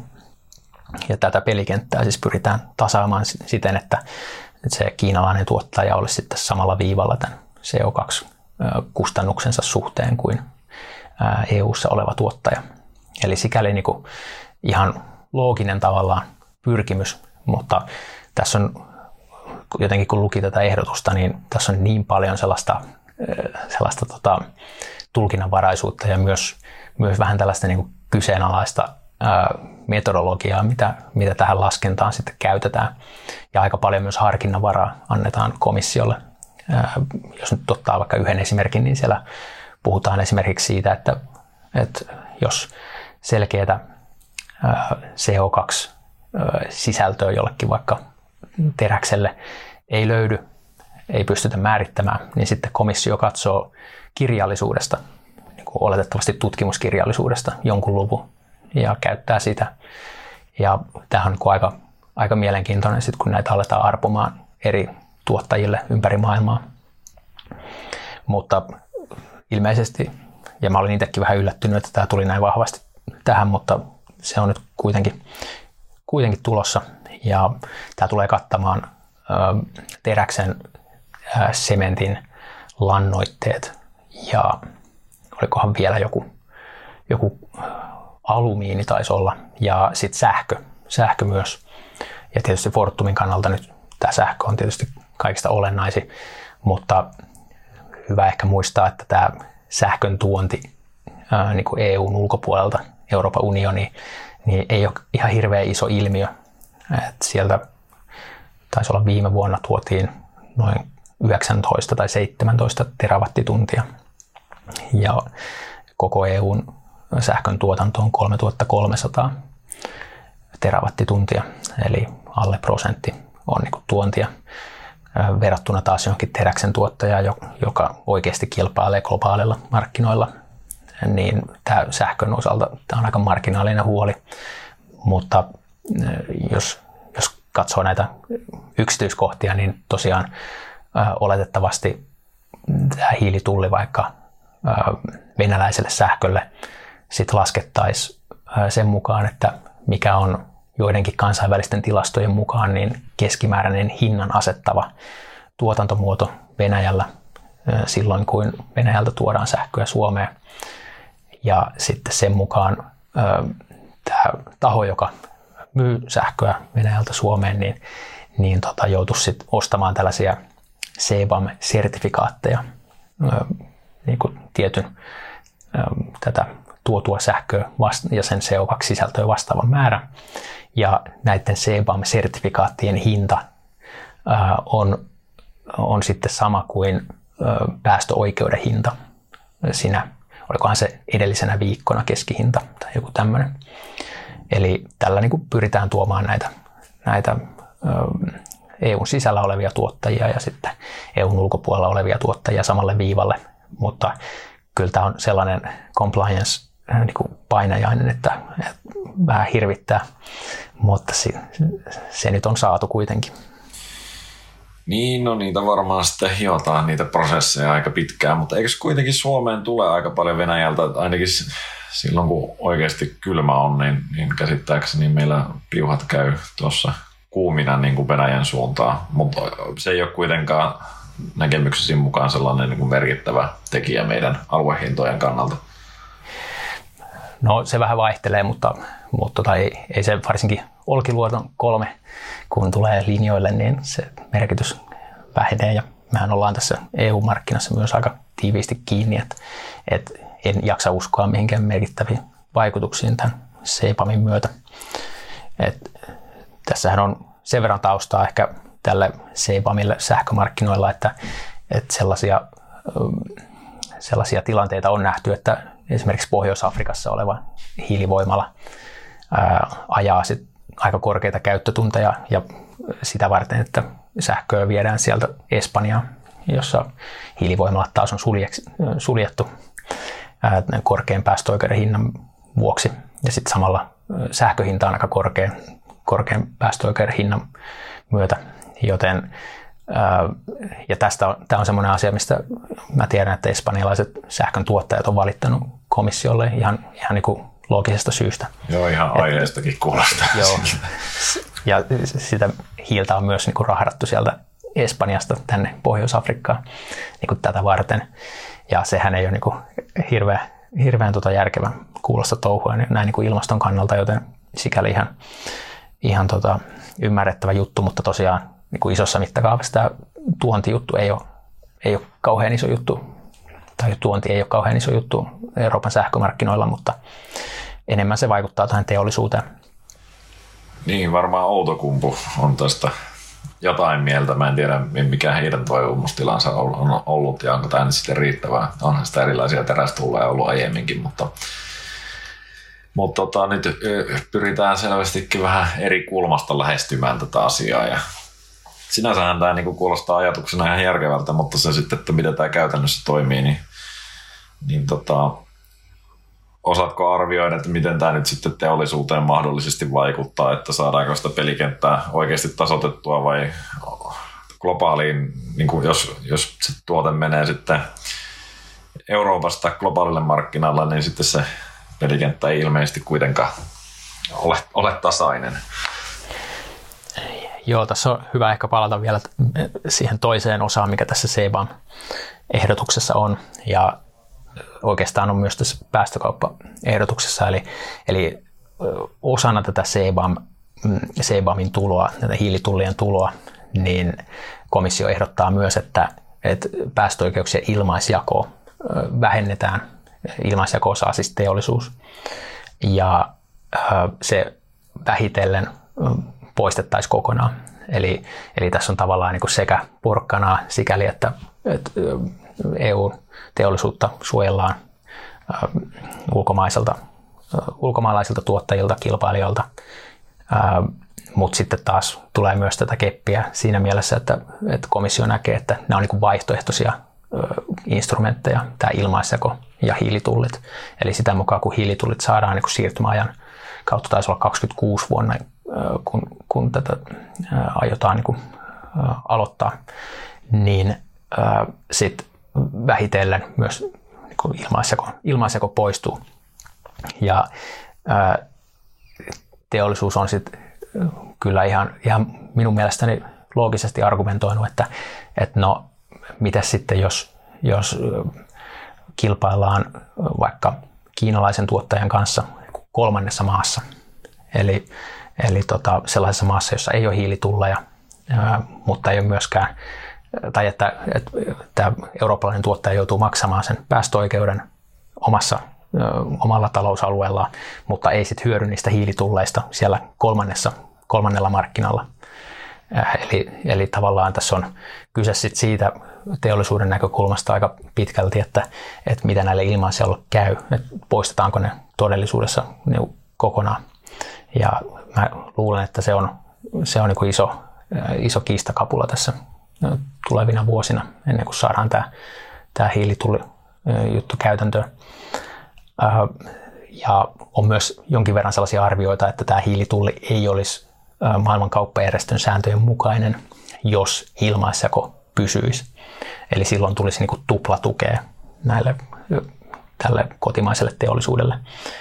Joten tulisiko sitten jotenkin niin, että jos tämä teollisuus vie jonne kolmanteen maahan tuotteitaan, niin siltä osin he saisi ilmaisjakoa tai, tai jotain. Sitäkin tulisi kyllä aikamoinen painajainen näin niin kuin administratiivisesti, mutta tämä on niin kuin se, se kiistakapula, mistä tässä tullaan vääntämään ja, ja mä luulen, että teollisuudelle tai teollisuuteen tulee kyllä vaikuttamaan aika paljon se, että, että miten tällä ilmaisjalla käy ja sitten toisaalta tuleeko jotain muuta tukea korvaamaan ilmaisjakoa. Okei. Okay.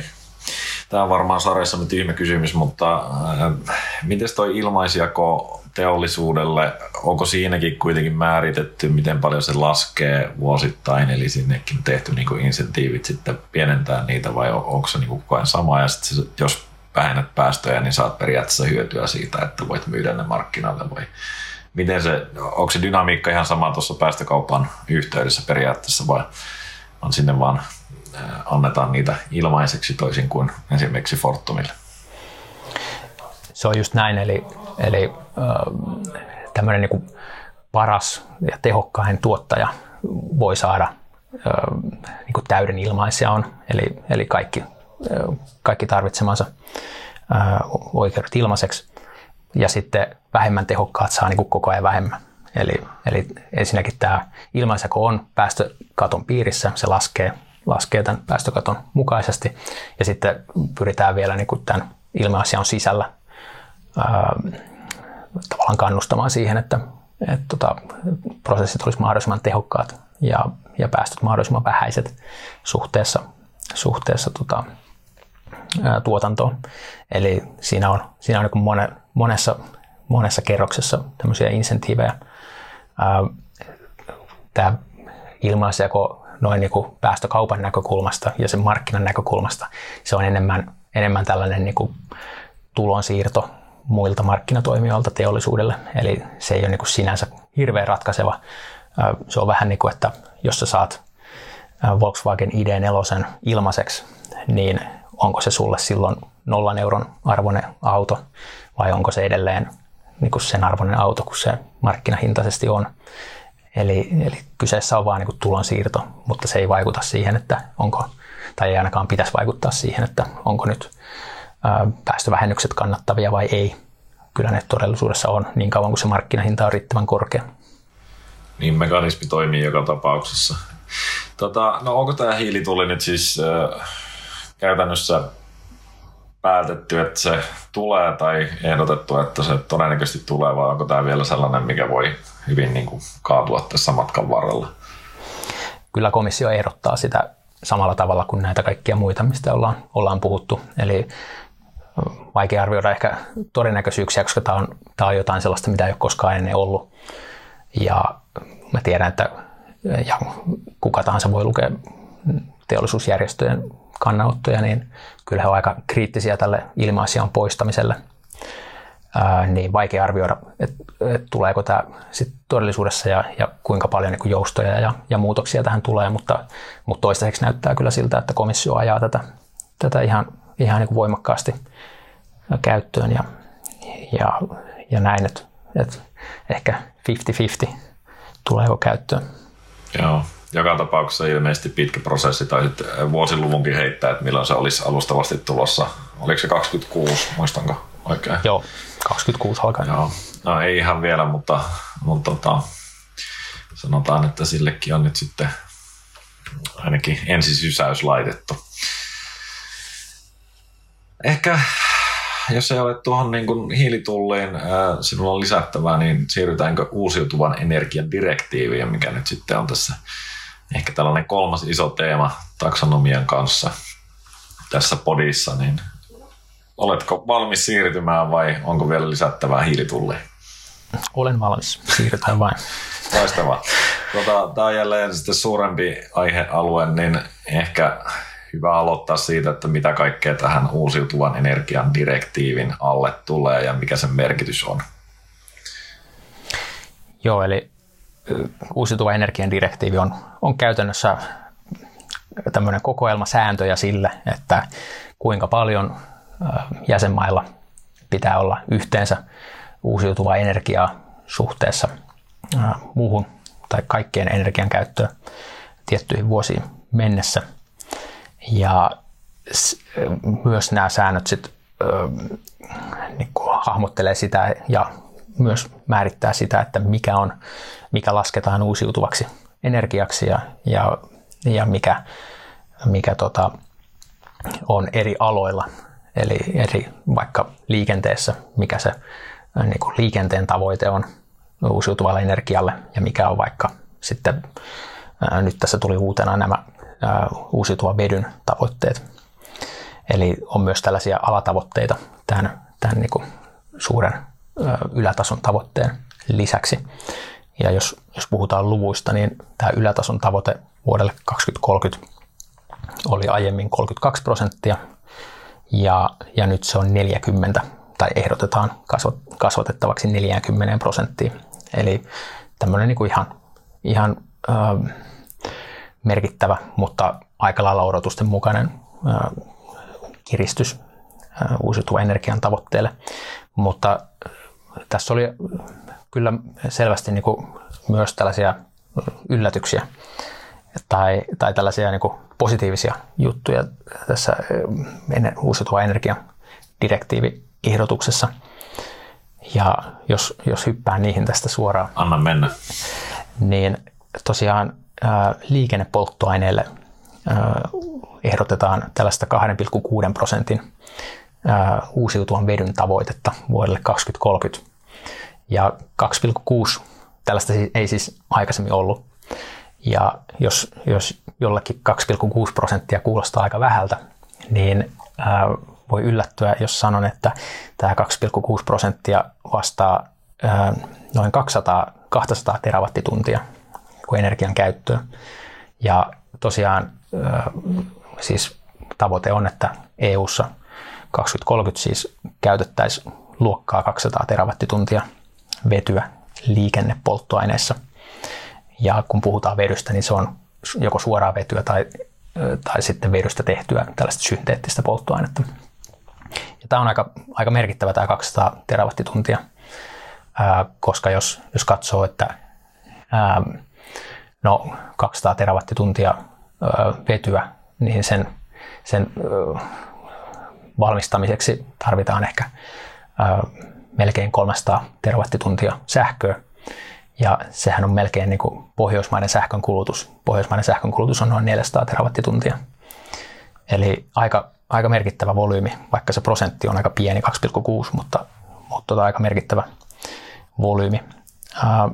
Ja sitten 2,6 prosentin lisäksi, joka koskee siis liikennepolttoaineita, niin tässä uudessa direktiiviehdotuksessa ehdotetaan, että 50 prosenttia teollisuuden vedyn käytöstä olisi myös uusiutuvaa vetyä, eli puolet.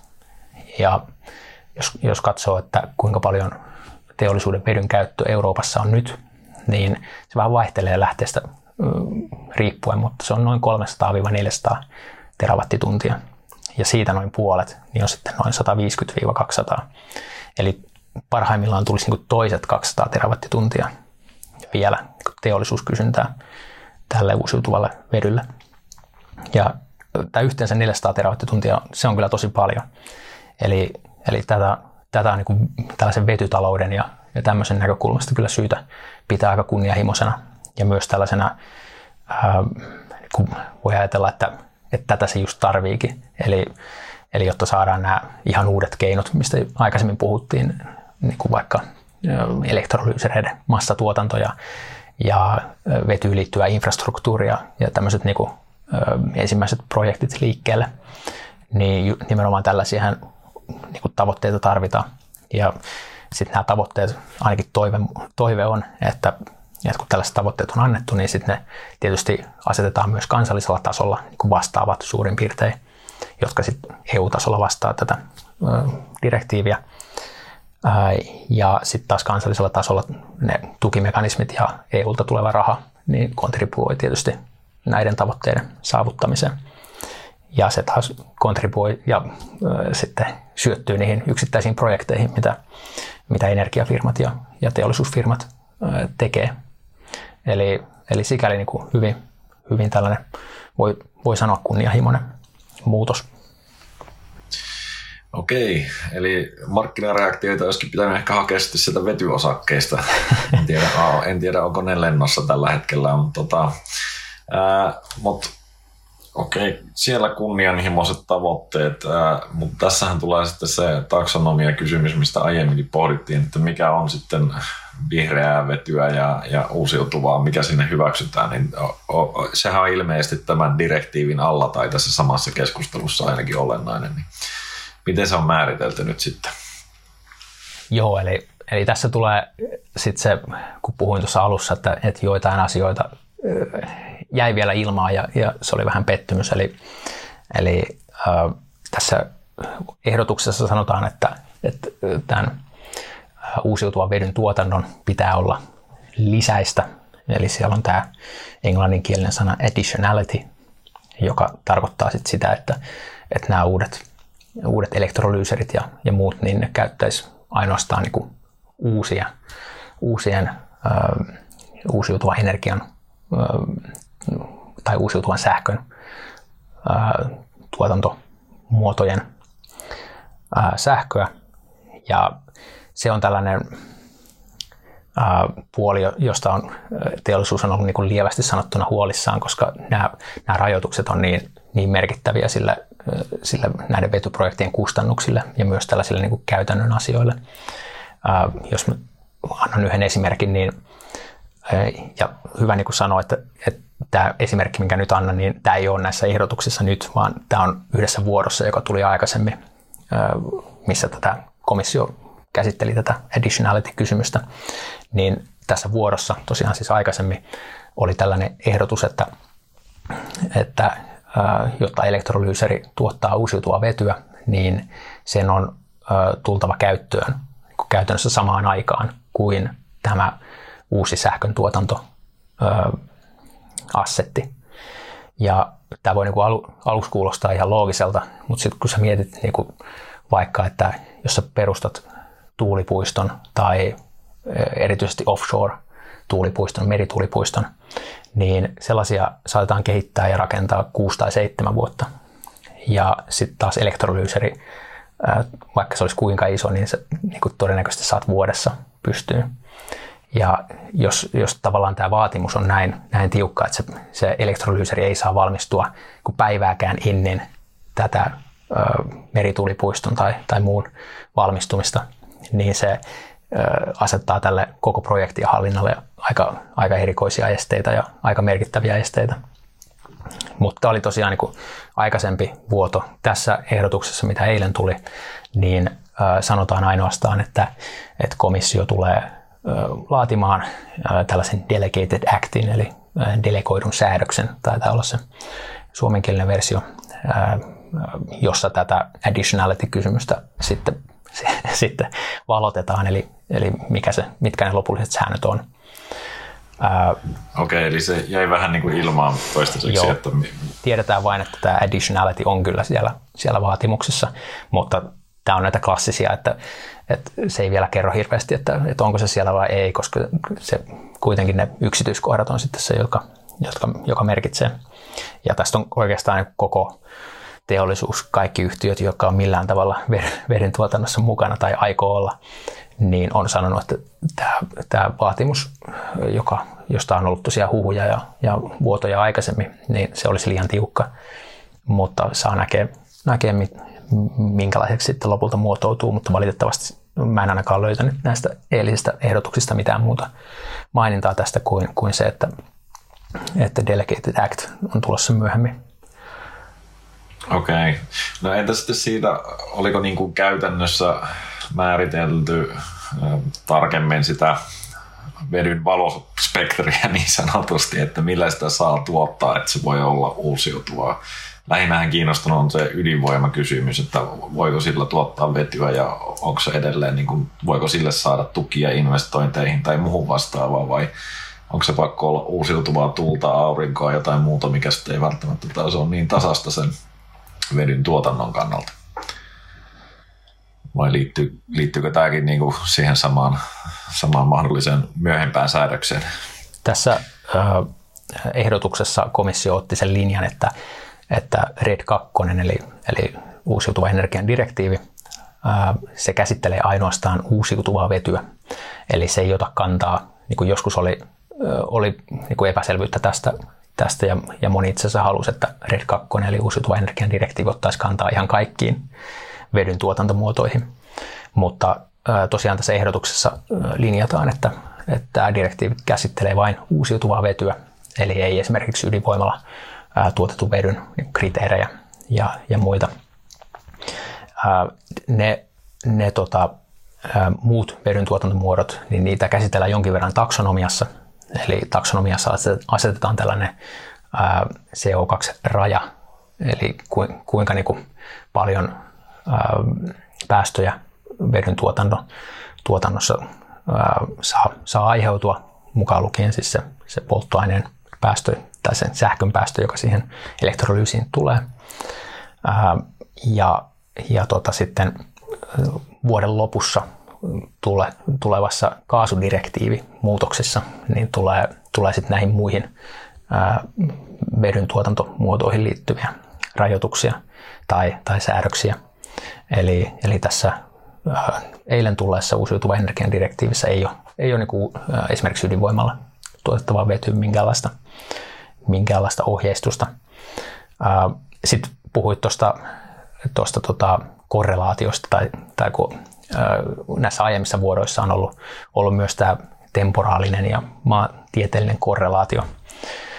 Eli kysymys on käytännössä siitä, että, että vaaditaanko, että uusiutuva vety, sitä saa tuottaa vain sellaisessa elektrolyyserissä, joka käytännössä toimii korrelaatiossa jonkun uusiutuvan sähkön tuotantoassetin kanssa. Eli käytännössä sitten, jos se on vaikka tuulipuisto, niin tämä elektrolyyseri toimisi 35 prosentin käyttöasteella, vaikka näin Suomessa sen sijaan, että se toimisi 100 prosentin käyttöasteella, mikä olisi taas niin kuin liiketaloudellisesti ja, ja ehkä niin kuin, niin kuin tällaisen maalaisjärjen perusteella aika järkevää. Se myös laskisi tuotantokustannuksia mun käsityksen mukaan noin 30 prosenttia, jos, jos tämä käyttöaste, tai ainakin 30 prosenttia, jos tämä käyttöaste olisi, olisi tosiaan korkea. Näin niin kuin tässä vaiheessa historiaa. mutta tähänkään ei ollut ei ollut niin selkeää kantaa. Että mä luulen, että, että tätä valotetaan myös, myös tässä tulevassa delegoidussa säädöksessä valitettavasti. Siellä on kyllä tällaiselle, tässä uudessa uusiutuvan energian direktiivissä on kyllä tällaiselle sertifiointisysteemille, joka olisi EUn hallinnoima ja EU-laajuinen, niin oli tällainen ää, tavallaan toteamus, että tällainen perustetaan. Ja tämä sertifiointisysteemihän tavallaan sitten luo reitin siihen, siihen niin kuin, tähän uusiutuvan sähkön jäljittämiseen. Ja sitten voidaan niin kuin, luoda se, se, sellainen uskottava kehikko sille, että no tämä, tämä elektrolyyseri nyt käyttää uusiutuvaa sähköä. Ää, mutta tässäkin on se sama, sama asia kuin näissä monessa muussakin, että, että tämä sertifiointisysteemi on niin hyvä ajatus, mutta todellisuudessa ne kaikki vaikutukset sit, niin määrittyy vasta siitä, että mitkä ne yksityiskohdat on. Ja niitä, niitä ei, ei kyllä ainakaan minä löytänyt sieltä, sieltä direktiivistä vielä, kun taas aikaisemmissa vuodoissa ne on ollut hyvinkin, hyvinkin tiukat. Eli on puhuttu tällaisista 15 minuutin korrelaatiosta esimerkiksi. Ja tähän on myös niin kuin tuohon aikaisempaan additionality-kysymykseen, niin oikeastaan kaikki yhtiöt, jotka on vedyn tuotannossa mukana ja, tai aikoo olla tulevaisuudessa, on, on sanonut, että tämä 15 minuutin korrelaatiovaatimus on aivan liian, liian tiukka ja, ja se, se asettaa niin, kuin niin iso hallinnollisen kuorman myös, myös näille projekteille, että, että hidastaa, hidastaa touhua tarpeettomasti. Äh, mutta tosiaan sikäli kun itse, itse etsin, etsin, niin en löytänyt, että, että tähän olisi otettu kantaa tässä komission ehdotuksessa. Että todennäköisesti se on siellä delegoidussa säädöksessä, joka on nyt valmistelussa. Okei, okay. mutta siis No joo, sitten saadaan jännityksellä odottaa, että onko se niinku vihreää vetyä tai uusiutuvaa, jossa on vaikka se tuulipuiston vieressä, mutta sitten jos ei tuule, niin, niin tuleekin vesivoimalla ihan niin kuin verkon kautta. Joo. Ja silloin ja, saadaan käyttää sitä. Että se, sehän ei ilmeisesti niin kuin niissä vuodoissa ainakaan ollut vielä ok, että ei. ne ei saanut menetellä. Ja teollisuus on, ja me ollaan, ollaan toivottu sellaista systeemiä, joka ottaisi nämä olemassa olevat alkuperätakuujärjestelmät huomioon, joissa se tasejakso on, on yksi vuosi sen sijaan, että se olisi 15 minuuttia. Ja tämä niin toisi sen sit mahdollisuuden, että no, mm.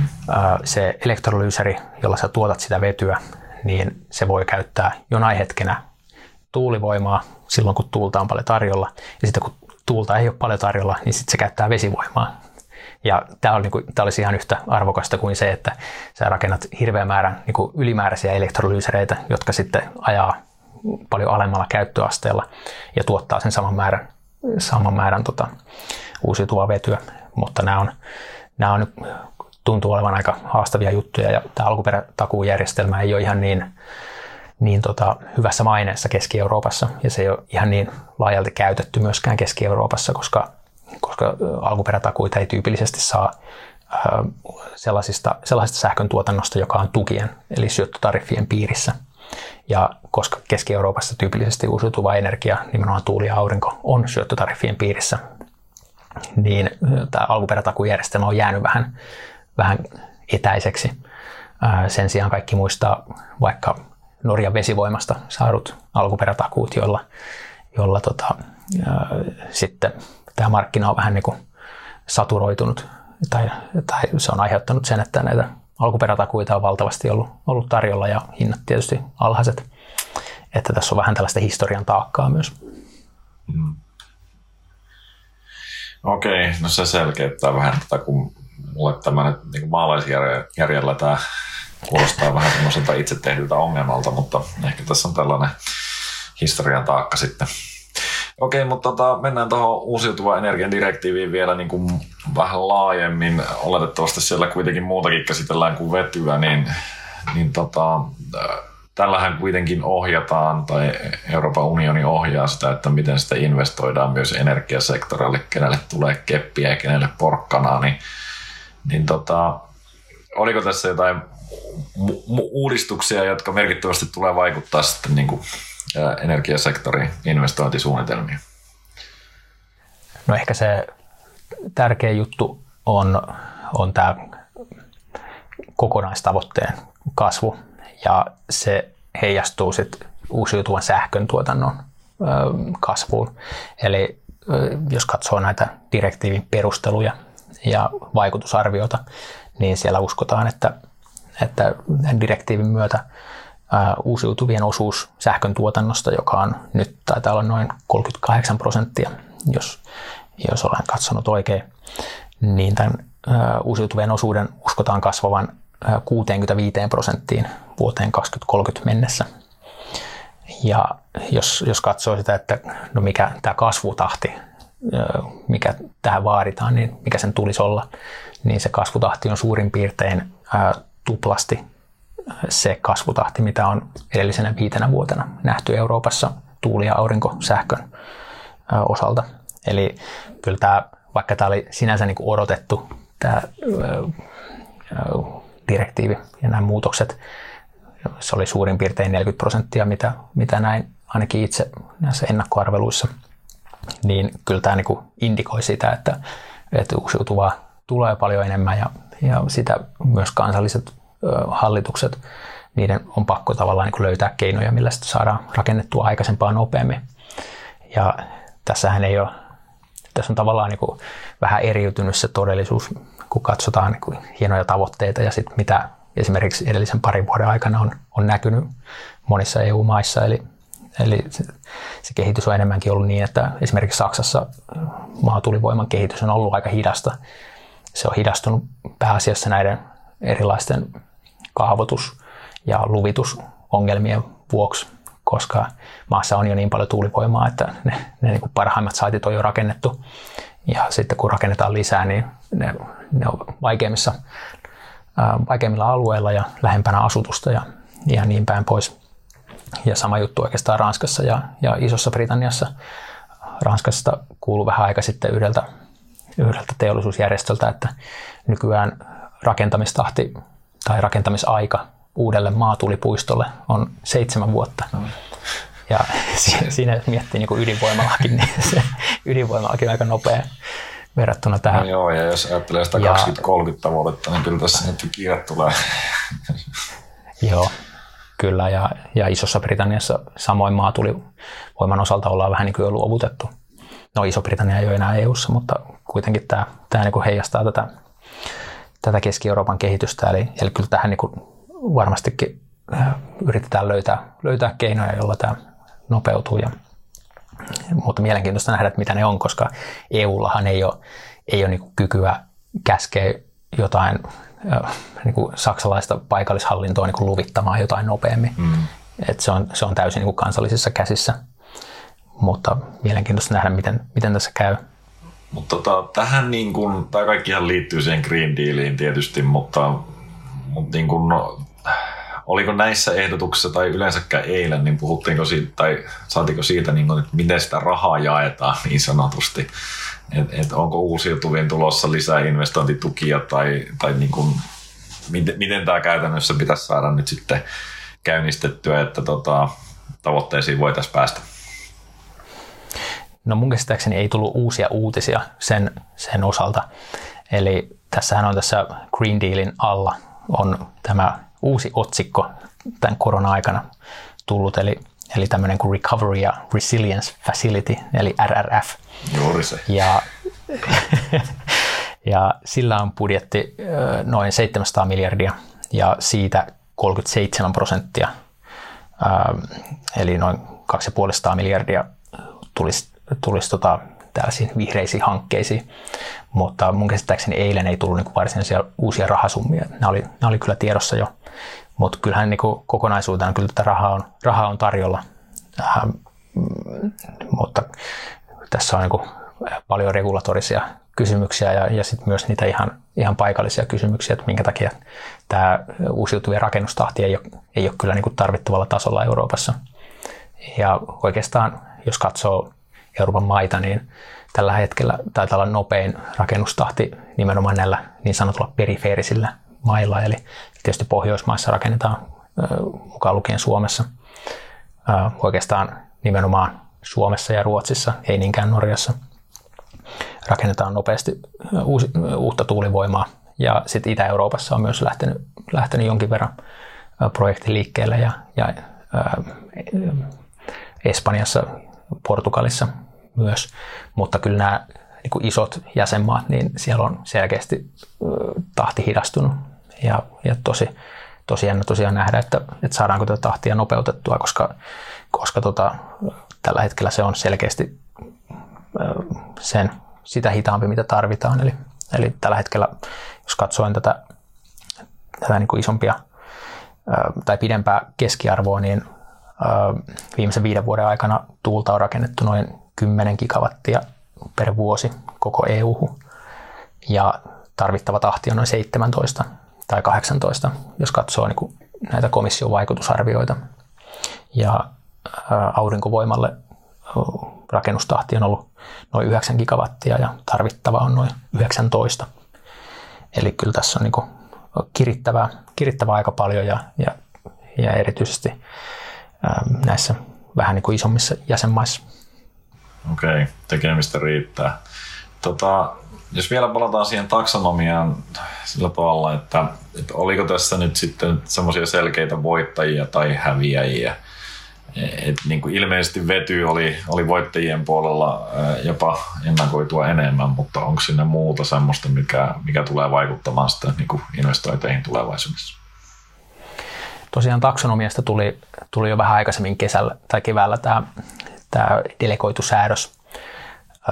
Ja siinä on, jos aloitetaan vedystä, niin siinä oli tällainen mielenkiintoinen muutos, joka tapahtui, tapahtui niin kuin edellisen vuodon ja sitten lopullisen välissä.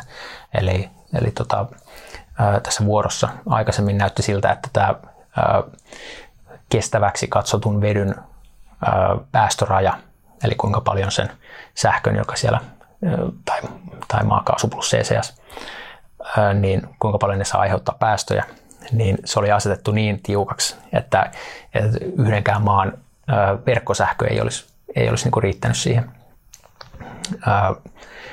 Mutta tässä lopullisessa, sit, joka, joka tosiaan tuossa keväällä tuli, niin siellä se raja oli asetettu sit sen verran korkeammalle, että, että todennäköisesti siinä vaiheessa, kun, kun tota, ää, tällaiset isot vetyprojektit tulee, tulee ajankohtaiseksi, niin itse asiassa Suomen verkkosähköllä ja muidenkin Pohjoismaiden verkkosähköllä pystyy tuottamaan kestävää, kestäväksi katsottua vetyä.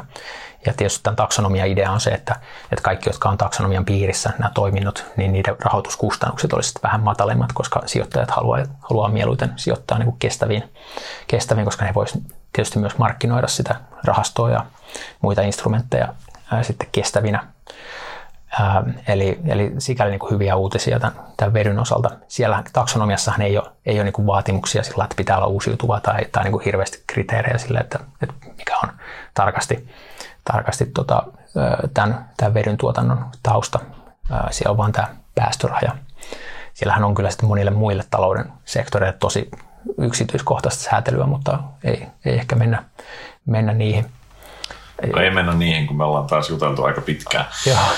Mutta ehkä tota... sanon, vielä, sanon vielä siitä Joo. ydinvoimasta. Eli, eli taksonomiassahan sit sen ympärillä puhuttiin pitkään ydinvoimasta, että onko se mukana taksonomiassa vai ei, niin sen osalta kävi niin, että no, tällä hetkellä se ei ole, ei ole mukana, mutta komissio halusi teettää tällaisia tieteellisiä arviointeja siitä. Eli ensin komission oman tiedenneuvonantajan toimesta tehtiin arvio ja sen lopputulema oli, että ydinvoima ei ole yhtään sen vähemmän kestävää kuin esimerkiksi tuuli- ja aurinkovoima, joten sitä kautta se puoltaisi taksonomian sisällyttämistä.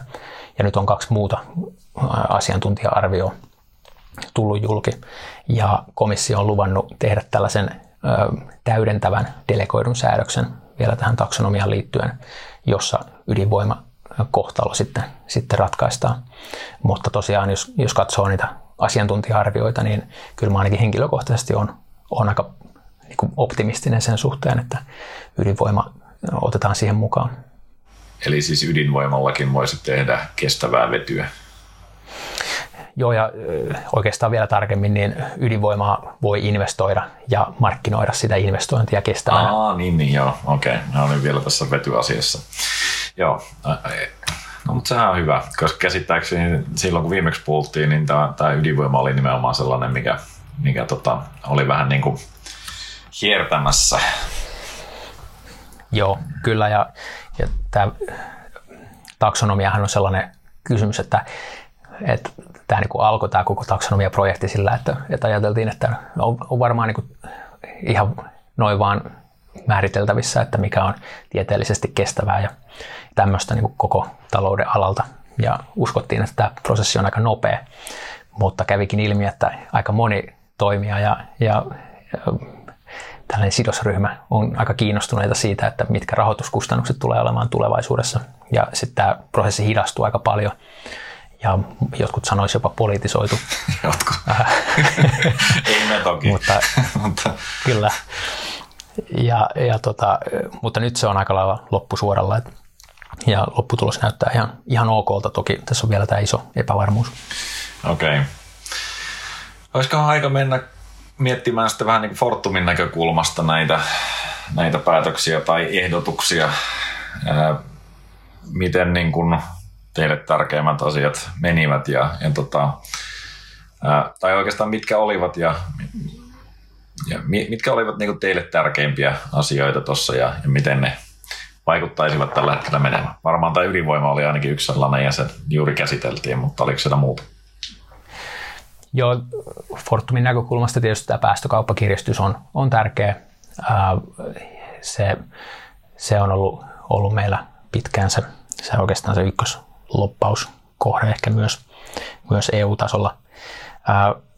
Sitten tässä on monia muita asioita, jotka tavallaan vie sellaiseen yhteiskunnan sähköistämiseen, mikä on meille ollut, ollut myös sellainen asia, mitä ollaan haluttu pitää, pitää yllä tietysti sen takia, että tuotetaan sähköä. Eli, eli kun vaikka lämmityksen CO2-hinta kiristyy, niin se tietysti johtaa tai kannustaa sähköistymiseen. Sitten liikenteessä, tosiaan niin kuin mainitsin tuossa aikaisemmin, niin tuli tämä aika tiukka vuoteen 35 kaikki uudet autot pitää olla päästöttömiä. Tämä, tota, vaatimus, ja sehän kyllä niin kuin tällä hetkellä näyttää, että se on aika lailla sähköistymistä, joka, joka siellä niin kuin henkilöautoissa ja, ja pakettiautoissa tapahtuu. Ää, mitäs vielä? Ää, sitten tietysti vedyn osalta tässä oli paljon niin kuin, hyvää, erityisesti nämä niin sanotun, niin voi sanoa kysyntäpuolen ää, tavoitteet, eli, eli tosiaan niin kuin mainitsin se teollisuuden 50 prosenttia uusiutuvaa vetyä tavoite siellä 2030 vuonna. Ja sitten tämä 2,6 prosenttia liikennepolttoaineessa olisi uusiutuvaa vetyä tai niistä tehtyjä polttoaineita. Se, se on niin tärkeää, että tässä vedyssä syntyy nimenomaan se kysyntä, kysyntäveto, koska jos, jos miettii niin vetyprojekteja ja vedyn vedy, vetytalouden kehitystä, niin eihän se, niin kuin se tarjontapuoli, siellä ei kuitenkaan mitään taikatemppuja tarvita. Et, et elektrolyysi on tunnettu jostain 1800-luvulta asti ja niitä värkkejä, vaikka ne on vielä vähän kalliita, niin niitä voi kuitenkin ostaa ihan hyllyltä. Että et tavallaan se kysymys on vaan se, että kuka sen vedyn ostaa. Ja nyt kun saadaan, saadaan ainakin näiden ehdotusten perusteella aika, aika tiukat tämmöiset kiintiöt tänne kysyntäpuolelle, niin uskoisin, että, että myös tämä vety, vety lähtee, lähtee tota liikkeelle. Eli ei ole vain niitä tarjontapuolen tavoitteita, vaan myös niitä kysyntäpuolen juttuja. Eli käytännössä sitä on pakko ostaa, että se 2,6 prosenttia ainakin. Ja Kyllä. Se on mielenkiintoista nähdä, että mikä, mikä sen hinta on tai millä tavalla se niin kuin mekanismi tehdään vai oliko tämä jo siinä myös määritelty? Ei ole, ei ole määritelty niin kustannuksia. Et sehän on, jos, jos miettii uusiutuvaa sähköä, niin siellä on ollut vähän samantyyppisiä tällaisia, tällaisia tavoitteita. Ja kyllähän se sitten, kun äh, niin sanotusti valtioiden rahahanat aukeaa, niin se, se kustannus ei ole niin, ainakaan näin historian valossa, niin se ei ole se äh, rajoittava tekijä, vaan, vaan tarkoitus on päästä näihin tavoitteisiin ja sitä tässä varmasti haetaankin Toki Joo. voi ajatella, että no, kun näitä elektrolyysereitä tarvitaan enemmän ja ostetaan enemmän, niin sitten ne pääomakustannukset tulee, tulee näissä projekteissa nopeasti alas. Ja sitten taas niin kuin sähkön tuotantokustannukset tulee alas ja, ja näin, että kyllä se, myös ne kustannukset tulee sitten tulee sit niin volyymin myötä alas myös. Joo. Mutta sinänsä, tota, jos mä ehkä kertaan vähän turhaan tässä sitä vetyaihetta, mutta, mä mietin edelleen niin kuin sähkön tuotannon kannalta, että sitä kapasiteettiahan täytyy tulla ihan niin kuin älyttömästi lisää, varsinkin jos se tosiaan menee niin, että sitä vaaditaan sitä erillistä uusiutuvaa. Niin tota, onko tämä, tai näettekö tätä millään tavalla ongelmana vai onko se edelleen teidän esimerkiksi kaasuassetit sellaisia, jotka sitten, joita tarvitaan kuitenkin väkisinkin siihen niiden uusiutuvien rinnalle. Kyllä tarvitaan. Että tavallaan se iso kuva, mitä sähkön tuotannossa on tapahtumassa, niin on kuitenkin ensisijaisesti se, että, että tätä tota baseloadia, eli, eli, eli tota joustavaa, tai voi sanoa joustavaksi tuotannoksi myös ydinvoimaa, niin, ja hiilivoimaa on, on poistumassa Euroopasta, ja se luo tilaa, luo tilaa kaasulle, ja tulevaisuudessa myös sitä sähkön kulutusta tulee enemmän. Eli kyllähän nämä, nämä vaikka siinä on minkälaisia lisäisyys- ja, ja korrelaatiokriteereitä, niin kyllä se iso kuva on kuitenkin se, että sähkön kulutus nousee. Ja kaikki sitä kulutuksesta ei ole, ei ole millään tavalla joustavaa. Itse asiassa suurin osa todennäköisesti ei ole. Niin se luo sitten tilaa tälle niin kuin tuotannon kautta tapahtuvalle joustolle, joustavuudelle. Ja se on, Joo, joo ja siis sitähän tulee ihan niin kuin hurjia määriä sitä kapasiteettia täytyy tulla, jos noihin vetytavoitteisiin päästään. Kyllä. Niin kuin, mielenkiintoinen nähdä, että miten, miten se niin kuin oikeasti toteutuu ja pysyykö se niin kuin hallinnassa jotenkin sitä, kun se on niin iso se mittakaava. Kyllä, ja, ja miten ne volyymit oikeasti lähtee kehittymään. Et, mm. Tässä on, tässä on niin kuin mainitsin, niin aika hiljasta ollut, ollut monissa, varsinkin isommissa maissa, tämä uusiutuva lisärakentaminen aivan nyt viime aikoina. Et siihen täytyy keksiä jotain, jotain keinoja ja sitten taas toisaalta täytyy keksiä keinoja sillä, että, että miten ne liikenteen ja lämmityksen ja, ja myös niin kuin muiden vaikka maatalouden päästövähennykset oikeasti saadaan liikkeelle. Että tässä nyt on, on niin kuin monia hyviä ehdotuksia ja, ja, ja näin, mutta, mutta lopulta sitten se on ne kansalliset poliitikot, jotka siitä joutuu poliittisen hinnan maksamaan, jos, jos tulee paljon tyytymättömyyttä ja, ja, ja miksei joku talouskriisi tai, tai tämmöinen, niin miten nämä tavoitteet sitten sit saadaan niin kuin täytettyä ja ehdotukset laitettua toimin, toimeen, niin siinä on paljon kysymysmerkkejä, mutta kyllä mä luulen, että tässä, tässä niin kuin ainakin oikeaan suuntaan ollaan menossa ja, ja paljon, paljon tota, saadaan varmasti näilläkin aikaa, vaikkei päästäskään niin kuin ihan tarkalleen niihin tavoitteisiin. No onko tässä alustavasti jotain, mikä niin voisi teidän liiketoimintaan tai liiketoimintasuunnitelmiin vaikuttaa? Niin kuin sellaisia uutta tietoa. Tietenkin nämä kaikki ilmastotavoitteet vaikuttanut teidän toimintaan koko ajan, mutta niin kuin uutta ja ihmeellistä. No näin pikaisella analyysillä en, en pysty kyllä yhtäkkiä sanoa, että, että olisi. Et näistä on aika moni ollut tosiaan, niin kuin mainittiin, niin ollut jo vähän niin kuin ilmoilla. Että oikeastaan se, nämä monet niin kuin jo vahvistaa sitä näkemystä, mikä, mikä meillä on ollut aika pitkään, että, että sähkön rooli tulee kasvamaan todennäköisesti jonnekin sinne 50 prosenttiin kokonaisenergian kulutuksesta ja tällä hetkellä sähkö on EU-ssa noin 20 prosenttia energian kulutuksesta, ja se osuus ei ole muuttunut kymmenen vuoden aikana miksikään. Eli vaikka on niin kuin poliitikkojen tasolla ja, ja monet muut on puhunut sähköistymisestä ja, ja tämmöisestä tosi pitkään, niin todellisuudessa mitään ei ole tapahtunut. Et, et kyllä se, niin kuin se ä, iso tarina tässä on, tässä on sähköistyminen, ä, mikä tukee, tukee tietysti meidän tarinaa ja, ja sitten uusiutuvien nousu ja, ja myös sitten tavallaan epäsuorasti se, se sähköjärjestelmän joustavuus ja, ja ylipäätään se, että sen päästöttömän sähkön tuotannon arvo, on, arvo ja rooli on niin koko ajan suuremmassa ja suuremmassa ää, asemassa Euroopassa. Ja, ja se niin kuin vahvistaa, vahvistaa tätä, tätä meidän, meidän storya ainakin tällä pikaisella analyysillä, jonka olen tässä, tässä tota, alle päivän aikana tehnyt. Ja ehkä se niin iso kuva, mikä tästä välittyy, niin on, on myös se, että tällaisesta regulaatiosta, mikä liittyy ilmastoon ja energiaan, niin siitä on tulossa koko ajan interventionistisempaa, eli, eli tällaista niin kuin aika pikkutarkkaa ja, ja tällaista niin kuin kriteerit on, on hyvin tarkkaan määritelty, ää, eikä, eikä niinkään sellaista, mitä ehkä maalaisjärjellä voisi ajatella, että olisi kaikista järkevintä, mutta tämä tavallaan tukee myös sitä, että, että jos, sulla on, jos olet iso toimija ja sulla on kykyä niin ottaa näistä asioista selvää ja aikaa ottaa näistä asioista selvää, niin, niin kyllä sä niin pärjäät tällaisessa ympäristössä. Äh, joskus mietin, mietin, että jos olisin itse piensijoittaja äh, ja yrittäisin näiden ehdotusten perusteella miettiä, että mihin yhtiöön sijoittaisin, niin olisi kyllä aika haastavaa. Eilen tosiaan tuli näitä ehdotuksia 4000 sivua ja, ja ne ei ole aina mitään ihan kaikista kirkkainta proosaa ne, ne paperit. Se on, se on kyllä kaikista kovin piensijoittaja, joka on ne käynyt lukemassa sieltä. jos on joku yksityissijoittaja sen tehnyt, niin voi ottaa yhteyttä. kyllä. Joku Joo. palkinto myönnetään. Joo, mutta ehkä se tosiaan se iso kuva on tämä interventionistisen niin kuin regulaation kasvu ja, ja myös se just, että sieltä ylhäältä tulee aika tarkat kriteerit, että mikä on sallittua ja mikä ei. Ja sitten yhtiöt mukautuu siihen ja, ja mennään eteenpäin. Mutta ilmeisesti tämä nyt kuitenkin tämän keskustelun perusteella niin eh, suhteellisen järkevä paketti on, että ei täydellinen, mutta sellainen, minkä kanssa pystyy hyvin etemään ja oikein suuntaisia askeleita kuitenkin. Joo, ilman Jos muuta. semmoinen lyhyt yhteenveto tähän.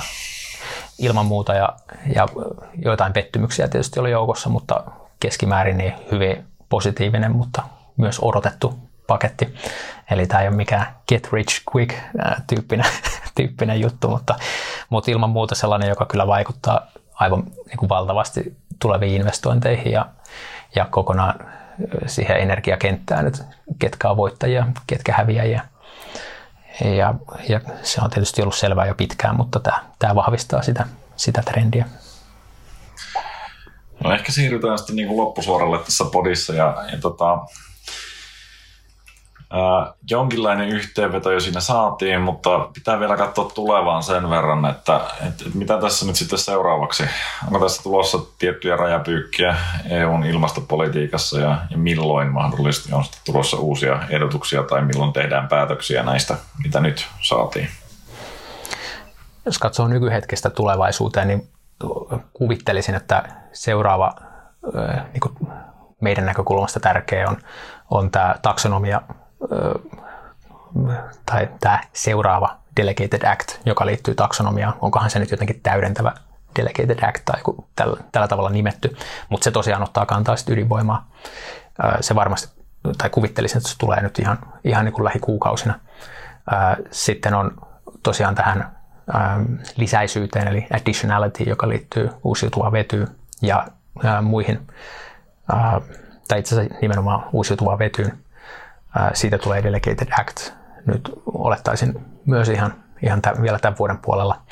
Ja vuoden loppuun mennessä komissio julkaisee samantyyppisen ehdotuksen kaasudirektiivistä, jossa otetaan sitten kantaa näihin kaikkiin vedyn tuotantomuotoihin ja myös siihen, että minkälainen se vetymarkkina tulee olemaan tulevaisuudessa, mitä, mitä regulaatiomalleja siihen liittyy, että reguloidaanko sitä esimerkiksi samalla tavalla kuin olemassa olevaa maakaasumarkkinaa ja, ja, ja monia muita tällaisia kysymyksiä. Ja sitten taas näihin ehdotuksiin liittyen, niin mitä, mistä tässä on puhuttu, jotka tuli eilen, niin tämän vuoden loppuun mennessä parlamentin, Euroopan parlamentin pitäisi käsittääkseni käsitellä ne. toki ei, sitä nyt aikataulusta ei tiedä varmasti, varmasti kuinka kauan kestää, mutta ihan realistinen oletus on, että vuoden loppuun mennessä ja sitten taas 22 aikana ää, jäsenmaiden päämiehet ja naiset tekee saman ja sitten tosiaan 22 loppuun mennessä nämä mahdollisesti saataisiin hyväksyttyä ja, ja sitten äm, esimerkiksi päästökaupan tiukennus voitaisiin saada, saada jo voimaa, miksei 23 tai ehkä vähän realistisemmin 24 vuonna ää, tämä kiristys saataisiin saatais mahdollisimman voi, mahdollisesti voimaa. Eli se on, se on suurin piirtein tämä horisontti tässä tulevina vuosina. Joo, paljon on askeleita edessäkin. Tota, pakko vielä kysyä, kun tässä nyt puhutaan EUn ilmastotavoitteista ja direktiiveistä, niin miten sitten globaalilla tasolla?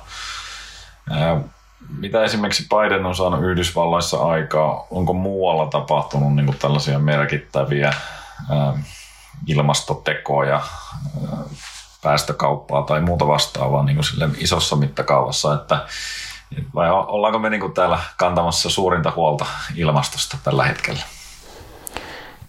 No kyllä Euroopassa on selvästi näistä isoista blokeista niin kunnianhimoisen politiikka. Siitä ei ole, siitä ei ole kyllä kysymystäkään.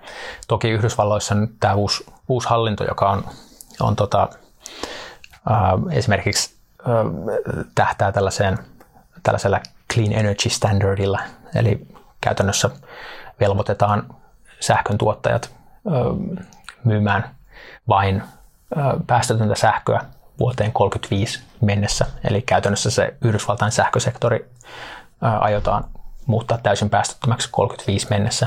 Ja sehän on aika kunnianhimoinen. Se on itse asiassa, jos, jos miettii päästökauppaa nykymuodossaan, niin se on todennäköisesti kunnianhimoisempi kuin Euroopan sähkön tuotantoon kohdistuvat ää, velvoitteet. Eli niin kuin Yhdysvalloissa tämä, tämä puoli on, on tota, ää, ainakin suunnitellaan olevan olevan tiukempi. Toki sitten Yhdysvalloissa on myös tämä puoli, että, että jos katsoo koko talouden dekarbonisaatiota ja, ja näin, niin siellä tuntuu olevan täysin mahdotonta saada minkäänlaista esimerkiksi CO2 hintaa, olisi se sitten hiilivero tai päästökauppa koko, koko liittovaltion tasolle. Eli siellä muilla sektoreilla ei ole, ei ole hirveästi näkynyt mitään, mitään muutosta, ainakaan en ole itse, itse huomannut. Sitten on Kiina, jossa päästökauppa on, on tietääkseni jo, jo käynnistynyt tämä ihan, ihan kansallinen päästökauppa, joka on siis, voi pitää suurempana kuin, kuin Euroopan vastaava. Toki se toimii vähän eri, eri periaatteella, eli, eli se toimii tällaisella CO2-intensiteetillä. Eli, eli käytännössä, jos sulla on, jos sun sähkön tuotanto on vaikkapa vähempi, vähemmän CO2-intensiivistä kuin ää, päästökaupan tavoite, niin sit sä saat päästöoikeuksia. Ja jos sulla on enemmän CO2-intensiivinen sähkön tuotanto kuin päästökaupan tavoite, niin sitten se joudut ostamaan niitä. Eli tämmöinen niin kuin intensiteettipohjainen päästökauppa. Ää, sehän on aika paljon löysempi, voi, voi sanoa, ainakin verrattuna tähän Euroopan järjestelmään, joka perustuu siis absoluuttisiin päästöihin, mikä on tietysti ehkä vähän loogisempaa.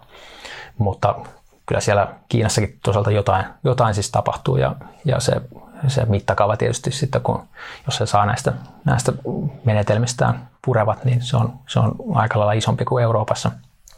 Mutta mm. toistaiseksi niin kyllä Eurooppa on niin selvästi johtoasemassa, pois lukien ehkä tämä Yhdysvaltain sähkösektori tavoite, joka on, aika kunnianhimoinen, mutta kokonaisuutena, niin kuin jos katsoo koko taloutta, niin, niin Eurooppa on kyllä selvästi johtava Jossain me ollaan johtavia. Tota, Kyllä. Ää, viimeinen kysymys, tai oikeastaan sellainen varmistus, että tuleeko vielä muita asioita mieleen, mitä olisi mielestäsi sijoittajien tärkeää ymmärtää tästä kokonaisuudesta?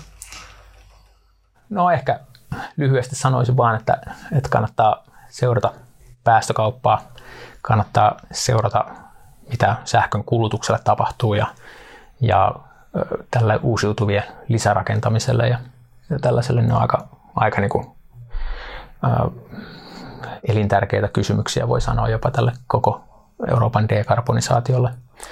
Ää, ehkä mä päätän tämän, tämän tähän, en, en lähde sen, sen, sen tiukemmin tai sen syvemmällisiin, syvempiin aatoksiin, mutta nämä on, nämä on niin hienoja mekanismeja ja, ja mä oon itse ollut jopa niin kuin häiritsevän innokas päästökaupan kannattava, kannattaja jo, jo pitkään ja, ja oikeastaan niin kuin